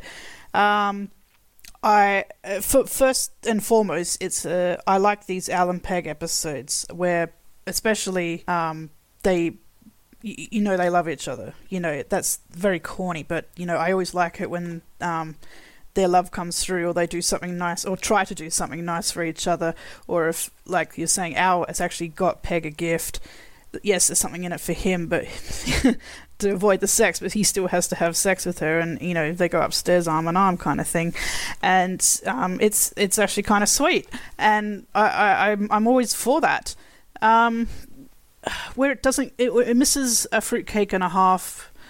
It doesn't get that full five fruitcakes for. Um, it's the reminder that Buck is getting old, and the end is nigh. That's very sad, but that's looking in hindsight and knowing what's to come. But at the at this point, Buck is getting very old, and he looks quite old too. I know they don't brush him on taping days, but he's starting to look like an old dog.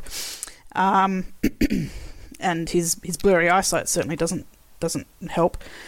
Um, bumping into things just makes me cringe. Um, yeah, and there's a there's a ton of pop pop culture references in this episode, which is always fun, but there's there's a lot of them in this episode, and a lot of stuff that we've heard before as well this season and in um, this in season eight, and uh, things we will hear again, which is not a problem per se, but when you start to a- analyze each episode, you realize oh these these same things keep getting mentioned again and again. But that's not a deterrent per se. It's just, you know, okay, yeah, we know where we live in. It's the mid 90s now. Yep, it's going to be a lot more pop, pop culture references. Yes.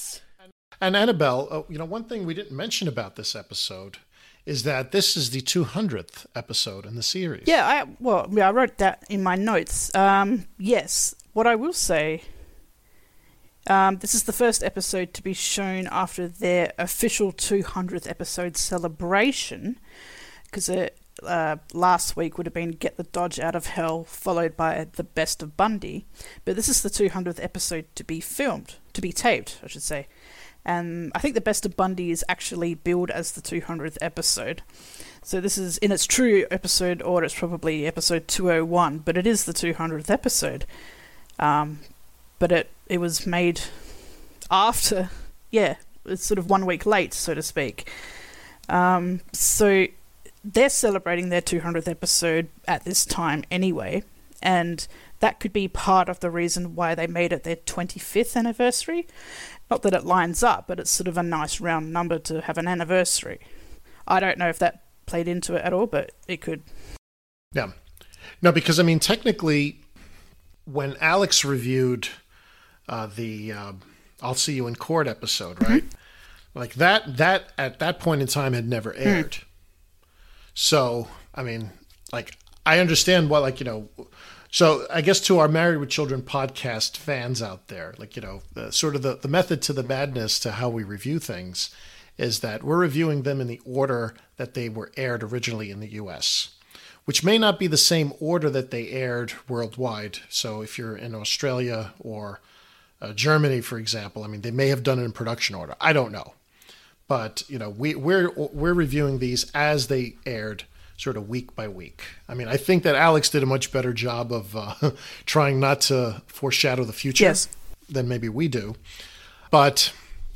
I think, like from my perspective on this, is that you know, like once we hit the 200th episode, you know, it's a great milestone. Yeah. But eh, I mean, like what we start to see now is like sort of almost like repeats of jokes. Like you know, like I'm like, and and again, it's like I mean, I think one of the great things about season nine is the introduction of these new characters because we needed new storylines to get them out of that living room. Otherwise, you're just going to have the same jokes repeated over and over again. Agreed. So I mean, like I understand there's a contrast between 16 years and what you get and 25 years and what do you get, but I feel like you know for something like 25 years, and if they're truly bill, billing it as their 200th episode, I feel like it could have really have been written in such a way that they knocked it out of the park. You know, using the elements that are there, but like I think working it better. It's not that it doesn't work, but it's not a five. And it's like you would think that, you know, you would want to come out with guns blazing on an episode like this. Yeah, you'd think. A bit of a missed opportunity, you think? Yeah. Yeah, because uh, in the episode before this, in the in the uh, quote unquote official 200th episode, they mentioned that Wanker County is celebrating 200 years, and that's something they've made up to reflect the 200th anniversary of the show, uh, an episode of the show. Whereas they could have used Al and Peg's anniversary for that as well. So maybe maybe they did have an idea and they just kept it separate. I don't know, but yeah, I because it came straight after, it makes me think that yeah, a big missed opportunity there.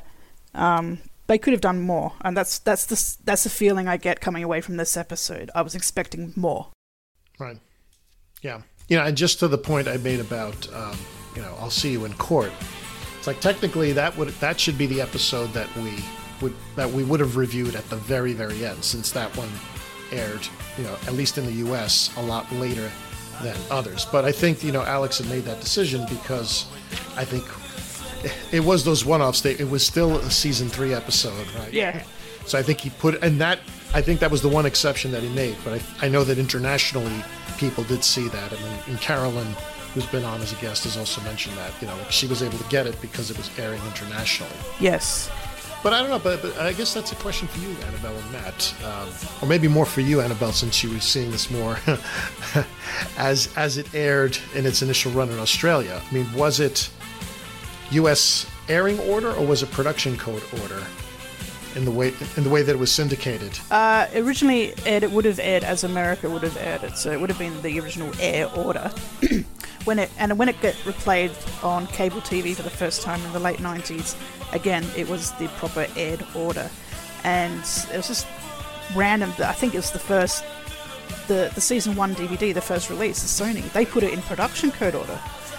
Um, so I, I thought that was interesting. I thought, oh, this, is this what they're going to go with? Um, but yeah, so it sort of depends on who's showing it. But here it airs in aired order, or at least did.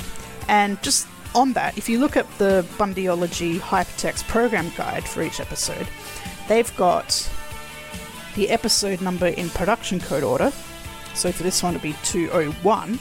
And then they've got the episode number in true US premiere order, which would be 199 and then they've got the episode number in the old US premiere order, which is episode 200, so counting the lost show. Hmm. Interesting. Okay. Yes, so that's this episode in a butt shell.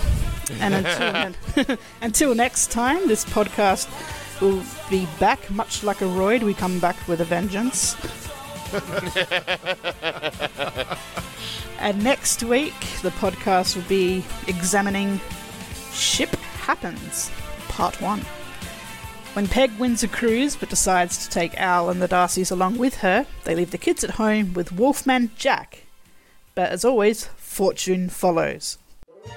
And before we sign off today, while we're talking about weddings and anniversaries, I wanted to say a big, big thank you to all those people who wished us well for our wedding back in April, especially my fellow co hosts of this podcast.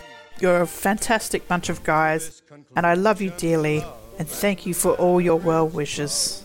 The wedding went very smoothly. My now husband and I walked down the aisle to love and marriage. And as Matt will tell you, it was perfectly timed. And our cake was a little bit bundified. Oh, no, not, not on that way.